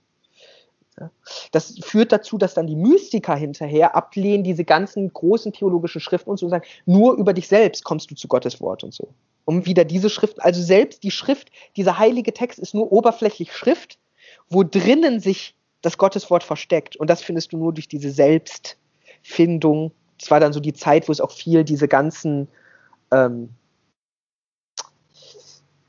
gab, die dann ins Eremitentum ab sind und sich selbst mhm. begeistert haben und so und ihr Leben runtergefahren haben, um über sich selbst zu Gott zu finden. Das war ja dann der Mystizismus, ähm, den es natürlich nicht nur im Christentum gab, den gab es genauso im Judentum, über den Islam, ähm, weiß ich nicht, ich meine auch im Hinduismus ähm, gab es, äh, also natürlich zu anderen Zeiten aus anderen Gründen, aber gab es das auch. Äh, Und das ist äh, hochinteressant. Also, und dann gibt es plötzlich diesen Wechsel. Und plötzlich haben die Leute heute das Gefühl, Schrift ist sicherer. Und haben Angst vor Blogs, weil sie denken, Verlage, die schützen uns aber. Im Gegensatz, also was, was für ein Schmarren. Also äh, ähm, solch eine Idiotie. Äh, nicht, dass ja. ich, also es ist hochinteressant. Also Text... Das ist, dass das so plötzlich sich um hundertachtzig Grad dreht und das hat meiner Meinung nach zu tun mit der Möglichkeit zu drucken Und nicht mit den Schreibern, sondern mit den Druckern. Die Drucker wollen, machen ja jetzt Werbung für sich, für ihre Drucke. Und was drucken die als erstes? Nicht neue Schriften, klassische Schriften, Zusammensetzungen und so. Zusammenstellungen von Bibeltexten, nicht nur eine ganze Bibel, sondern es gab ja vorher schon Übersetzungen und so. Oder von Theologen oder so, oder von klassischen Sagen. Und jetzt müssen die begründen, warum ist meine Ausgabe besser als die des anderen Druckers. Und jetzt sagen sie, eigentlich ist das Original, also das Alte, immer besser als das Neue. Das Neue hat, ist nämlich verfälschter. Und jetzt kommt plötzlich die Logik auf, meins ist besser, weil da es neuer ist, ist es näher am Original, weil wir jetzt mehr Dinge darüber wissen. Und plötzlich ist das Neue über diese Logik, dass es besser über das Alte Bescheid weiß, ja, äh, hat mhm. es mehr Originalitätsgewinn. Plötzlich ist das Neue, äh, kann das Neue Origi- auch einen originellen Wert erfassen, bis dahin, dass dann plötzlich Originalität etwas Neues ist. Und, so. Also, und über diese Drucker scheint mir äh, sich das einzuführen. Über die scheint mir auch der Autorenbegriff reinzukommen. Weil der ersten Namen, den du auf Büchern gesehen hast, entweder waren das die klassischen Autoren oder so, es war nicht unbedingt üblich, dass auch Schüler oder so ihren Namen draufgeschrieben haben, manchmal auch des Lehrers oder so. Aber welcher Name sicher war und wer auch zur Verantwortung gezogen werden konnte, das war der Drucker. Mhm. Ja, und der Drucker hat auch seine Wahl begründet und so. Und mir scheint das, ähm, dieses, dieser plötzliche Überfluss des Druckens und die Not der Drucker zu begründen, warum man diesen Unsinn machen soll. Ne, mhm. Und plötzlich zu sagen, das macht Sinn. Der scheint mir, ähm, hat plötzlich diesen Wechsel hervorgebracht. Weil es gibt die Möglichkeit und eine Nötigkeit dazu. Ne, für die Drucker die Nötigkeit, mhm. ihre Drucke zu ver- vertreiben. Das ist echt interessant. Das wusste ich gar nicht. Das ist, ähm, dass es da mal tatsächlich so einen Unterschied äh, gegeben hat. Also dass man ja, doch, das ist enorm... Ähm, In mich hat es auch, ich mache ja Wissenschafts, ich interessiere mich aus wissenschaftstheoretischer Perspektive dafür. Und ich reg das ja immer auf, dass diese Philosophen so in ihrem Schmarrn bleiben. Und mich hat das alles so überrascht, wenn du mit Historikern aus den Zeiten redest, die, für die ist das natürlich, die sagen dir, ja, ja klar. Ja, das ist, aber weil die, weil die entschieden haben, dass Wissenschaftsphilosophie was anderes ist als Wissenschaftshistorie und Wissenschaftssoziologie. Wo ich sagen würde, wenn du das dort schon entschieden hast, dann kannst du das auch bleiben lassen. Weil dann bist du ja schon in den Unterscheidungen. Also Wissenschaftstheorie ist was enorm Unsicheres und Spekulatives. Genau, also wie, wie fängt Wissenschaft an? Am Anfang ist es in den lateinischen Texten Scientia. Und dann werden die häufig Leute sagen, man kann das mit Wissenschaft übersetzen. Manchmal meint das Wissenschaft und manchmal meint das Wissen. Es meinte aber ganz zu Anfang wurde das nicht unterschieden. Und erst mit der Frage, kann es ein Wissen, kann es ein Wissen oder Wissenschaft über Gott geben? Auf die man mit Ja und Nein antworten musste in der Theologie. Was kann es nämlich geben? Man kann eine Wissenschaft über Gott haben, aber kein sicheres Wissen. Also diese Fragen aufstellen und so kann man. Und man kann auch einigermaßen sich annähern, aber man kann nie die Arroganz haben, ganz sicher zu wissen, wie es mit Gott ist. Weshalb ja in den Kosmologien immer, wo das Wissen veranlagt ist, nie in der Mitte, sondern immer abfällig von Gott, dort, wo die Menschen sind, sieht man dann häufig so Bücher eingezeichnet und so. Deswegen mussten diese Systeme mit den Sonnenplaneten und so, dass die nicht ganz stimmten, war auch klar. Du bist ja nicht Gott. Also natürlich, ne, also ähm, und jetzt führt sich das ein. Und Wissenschaft war damit Wissen über das, was man nicht weiß. Also das Wissen beschäftigt sich mit dem Nichtwissen. Das war Wissenschaft. Und ist, ist es ja auch noch heute. Und Wissenschaftstheorie ist sozusagen die, die Wissenschaft, wo sie keine mehr ist. Deswegen beschäftigen sich auch alle Wissenschaftler immer mit Wissenschaftstheoretiker, ob sie Soziologen sind oder was weiß sonst nicht. Was ist das interessanteste Themengebiet für die? Pseudowissenschaften. Weil so sehr Popper auch schwafeln mag, dass er zeigen kann, dass das nur Pseudowissenschaften sind, ganz ehrlich muss man sagen, so leicht lässt sich das nämlich nicht zeigen. Also genau der Grenzbereich wird ja interessant. Weswegen ich diese Unterscheidung aufheben würde, weil man dadurch nichts lernt. Weil wenn du mit ähm, gerade Historiker aus der Zeit redest, äh, da merkst du diesen Quatsch, den wir als Selbstverständlichkeit, oder es ist ja nicht nur Quatsch, aber es ist auch Quatsch, den wir selbstverständlich meinen, der ist es, der, der müsste es nicht sein. Er ist es zwar jetzt, aber er müsste es nicht. Und er war es nicht immer. Ich habe jetzt so, so, so ein Buch gelesen, ähm, ähm, was ich, sag ich mal, an, äh, anlassweise äh, mit dem Tunguska äh, Ereignis beschäftigt. Und, hat, und das Dumme an diesem Tunguska-Ereignis, also kurz erklärt, da ist in Sibirien sind, sind in großer Anzahl, hat es einen großen Knall gegeben und dann sind Bäume umgefallen. Und jetzt ist die Frage, ähm, was war die Ursache? Und das Dumme an der ganzen Sache ist, es kann niemand sagen, was die Ursache ist. Es lässt sich jetzt wahrscheinlich nicht mehr aufklären. Und wenn ich jetzt sage wahrscheinlich, dann ist es schon, äh, schon mal so ein Hinweis. Und ähm, dass er eben, also so ganz sicher ist man sich nicht, das ist unaufklärbar. Also es gibt noch Leute, die sich damit beschäftigen. Und das Interessante ist, dass in der Zeit, das war neunzehnhundert, was weiß ich, irgendwann zwanzig oder sowas rum, als sich da mal jemand damit beschäftigt oder als es die Anfänger gab. Und jetzt gab es das Problem, dass dieser, dieser Forscher, der hatte natürlich das Problem, er, er musste irgendwie Gelder ran schaffen. Ne? Und was hat er gemacht? Er hat eine große Inszenierung gemacht, ne? So eine große, heute mal würde ich sagen, eine, eine Veranstaltung, ne? Wo er eben so, so, äh, so eine, so eine äh, wo er Spenden eingesammelt hat. Ne? Und Und während dieser Veranstaltung hat er natürlich dann auch spekulatives Wissen äh, ver verbreitet, was dann dazu geführt hat, dass daraus, sage ich mal, Verschwörungstheorien sich entwickelt haben über dieses, also was weiß ich, Tunguska ist verursacht worden durch große Raumschiffe und alles Mögliche da an. Ne? Also sozusagen aus einem Natürlich, der Informations, man hat zu viele Informationen. Und zu wenig immer gleichzeitig, ne? Dadurch entsteht. Ja, und, und, und das Interessante für mich an diesem, was sie da eben beschreibt, also ähm, die Autorin da, äh, ist, dass sich sozusagen jemand, ein, ein durch und durch Wissenschaftler, wir Wissenschaftler bemächtigt sich sozusagen einer nicht wissenschaftlichen, nämlich dieser komischen Veranstaltung, um zu sagen, also es könnte ja sein, ne? Ich weiß es ja nicht genau. Und dann erweckt er sozusagen etwas zum Leben, was sich bis heute hält. Ne? Und das Dumme ist, es lässt sich auch nicht mehr einfangen. Ne? Und dieses, ähm, sage ich mal, und, und das ist etwas, was man vielleicht allgemein so, so sagen könnte, in der Nichtwissenschaft entstehen irgendwelche Ideen, wie es auch gewesen sein könnte, ne? Die wiederum auf wundersame Art und Weise, wo dann ein Wissenschaftler sagt, also so ganz abwegig ist es vielleicht doch nicht, ich überprüfe das mal mit meinen Mitteln. Und genau, weil Wissenschaftler nie etwas sagen, also wenn, das musst du dir immer feststellen, wie, wenn du etwas weißt, ja, wenn etwas sehr selbstverständlich, wer überprüft das noch? Also Wissenschaft interessiert sich nicht für Wissen, wirklich. Ja, also sie wird so ein bisschen technisch, sie sucht noch mehr Planeten oder sie baut noch mehr Geräte, die noch weiterfinden. Ja, hm. Aber so Forschungswissenschaft, wann beschäftigt die sich denn nochmal mit, ah, das wissen wir, oder nee, das macht Lehre. Und so, ja. Mhm. Wissenschaft interessiert sich immer für das, was sie nicht weiß. Und wenn sie was weiß, dann wirft sie es entweder weg oder wie bei der Quantentheorie oder so sagt, nee, wir wissen es doch nicht. Ne, das war ja die Quanten. Also wir mhm. wissen eigentlich halt schon, unsere Geräte sind nicht gut genug. Und dann kommt da dieser Heisenberg und dieser Dirac und dieser Schrödinger und so, besonders der Heisenberg, und sagt dann, nee, unsere Geräte sind gut genug, aber unsere Beobachtung, unsere Beobachtungstheorie ist falsch. Ne? Ja, also, genau. Und, das, und so Sachen, ja. Und das ist ja, das ist ja das Interessante. Und jetzt könnte man ja, also das mal als, als und da so bin ich drauf gekommen, dass man sich zum Beispiel vorstellen könnte, ähm, dass zum Beispiel ähm, Kunst, ne? Kunst, wo, wo, also wird ja oft als so, ja gut, das ist jetzt hier so irgendwie so eine Freizeitbeschäftigung von irgendwelchen Leuten, die sonst nichts äh, sozusagen zu, äh, zu Wege bringen, die machen halt Kunst.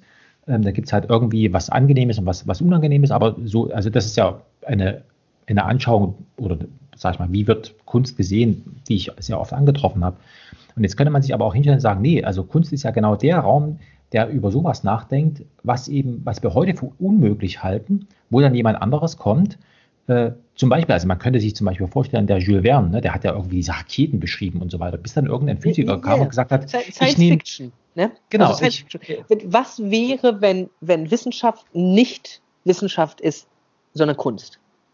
Ne, das ja, ist genau, also, und das ist, das ist häufig so, was ist, ne, also auch so dieser Witz mit Jan Böhmermann und seinem dämlichen Gedicht da über den Erdogan, ne? Warum, warum ist das ein guter Witz, nicht wegen diesem blöden Gedicht oder so? Es, doch, weil das Gedicht blöde ist schon, aber wenn er auch sagen würde, es ist ja vollkommen klar, dass das Kunst ist, würde ich sagen, dann wäre es langweilig. Was ist daran interessant? Dass es sagt, dieser juristisch-politische Fall ist nicht juristisch-politisch. Ja? Das Klo, das der Künstler dorthin mhm. stellt, ich weiß nicht mehr, wer es war als, ja, dieser Gebrauchsgegenstand ist kein Gebrauchsgegenstand. Also immer, Kunst wird dann interessant, wenn sie etwas, was selbstverständlich in einem Bereich hört, nimmt, möglichst so selbstverständlich in diesem Bereich gehörig, dass wir das auch erstmal anstoßend finden und unmöglich, ja. Also der Künstler will sozusagen gleichzeitig, dass du seine Kunst als Kunst anerkennst, aber heimlich will er auch, dass du es nicht als Kunst anerkennst, weil dann ist es auch langweilig irgendwie ein bisschen, ne? Ähm, gerade in der inszenatorischen Kunst und in der bildenden Kunst. Hm. Äh, weil dann, ja gut, alle sagen, ja, ist halt Kunst. Aber spannend ja, genau, ist also Künstler ja, wenn auf einmal gesagt wird, wie, darüber kann man doch so nicht schreiben, darüber kann man doch keine Witze machen. Und jetzt wird's interessant. Ich, wer war denn das? Das hat doch, irgendjemand hat doch diesen Frosch ans Kreuz genagelt. Da gibt es so eine ganz, es ist so zeitgenössisch, also ist im zwanzigsten Jahrhundert, meine ich, da hat irgendjemand einen Frosch ans Kreuz genagelt und das ist dann tatsächlich also äh, sehr kontrovers diskutiert worden. Also darf man das und, und, und, und also so, ne? Aber das wäre ja eine gute Idee. Ich sehe nur gerade, wir haben fast drei Stunden Frosch ans ja, ja. Kreuz genagelt. Ich schreibe mir das mal auf. Ähm, warte. Aber ich komm, müsste Und ich das können gucken. Wir vielleicht beim nächsten Mal, dann haben wir auch ein ja. festes Thema. Können wir über den Fall reden, äh, einen Forscher ans Kreuz zu nageln? Warum das Kunst ist. Also äh, genau, und der, der Künstler hat gesagt, also das ist Kunst, äh, was regt ihr euch auf? Und die anderen haben aber gesagt, nee, also für uns ist es keine, wir, wir, für uns ist es ernst. Ne? Also die konnten nicht genau. die, die, die Kategorie und, Kunst eintüten. Genau, und, und Kunst will selbst nie nur Kunst sein. Sie, ihr geht es immer um diese Grenzen, ne? Und ähm, weil in dem Moment, wo man einfach sagt, dass, ja, das ist halt Kunst, sagt man damit, das ist unwichtig und so. Also der einzige Moment, wo Kunst wichtig wird, ist, wo es vollkommen unklar ist, ob sie Kunst ist oder nicht. Und plötzlich alle, das sieht man auch bei Copyright und so, ne? Mhm. Dann plötzlich alle Systeme drauf, politisch wird es interessant, massenmedial wird es aufgearbeitet. So, und jetzt ist die Frage da, wo gehört es ein? Und, und wer hat überhaupt die Verantwortung, das einzuteilen und so. In dem Moment, wo schon klar ist, das geht jetzt vor Gericht und so, ähm, und nicht mal das in Frage steht, ist das. Ähm, aber lass uns darüber beim nächsten Mal äh, dann sprechen. Jo, hey, es ist schon fast zweiundzwanzig ja. Uhr. Ich muss erst mal gucken, ja, was mit den Kindern los ist. Okay. War schön, dich mal wieder zu sprechen. Ja, ja, ich habe mich echt gefreut. Also das, ähm, ich muss ehrlich sagen, ich bin jetzt durch dieses äh, ähm, Corona-Zeug hier so ein bisschen, ich, also fast schon in, also ja gut, ich habe natürlich, also klar, über die Familie und so weiter hat man Anschluss an die Welt, aber so in so eine Art Loch reingefallen, wo ich irgendwie so, äh, also niemand hat mehr Zeit und, und dann äh, war ich auch so antriebslos und jetzt habe ich, heute habe ich so gedacht, ey, cool, wir, wir sprechen mal wieder. Ich meine, wir haben jetzt noch, die, ich habe jetzt die, dieses Hörspiel noch, dieses Hörspielprojekt da, ähm, das, das läuft so, ähm, aber so, da habe ich gedacht, ah, schön, wir sprechen heute mal wieder über etwas, was vollkommen unwichtig ist, aber ähm, was ist trotzdem, was trotzdem wertvoll ist. Also, ne? Ja, war sehr schön. Vielleicht Alles auch gleich dann wieder. Also ich würde wirklich Na gerne klar. über diese Kreuzaktion äh, noch reden. Na klar, ich, äh, ich notiere mir das mal als Thema. Und, ähm, das hört sich sehr interessant, also besonders einen Forscher ans Kreuz zu nageln, das wäre durchaus was, was man mal wieder tun könnte. Ja, auch im Sinne der Forschung. Alles klar. Also, okay. Mach's gut. Ciao, ciao. Ciao. Helaas is de verbinding om radiotechnische redenen verbroken. Probeert u het later nog eens.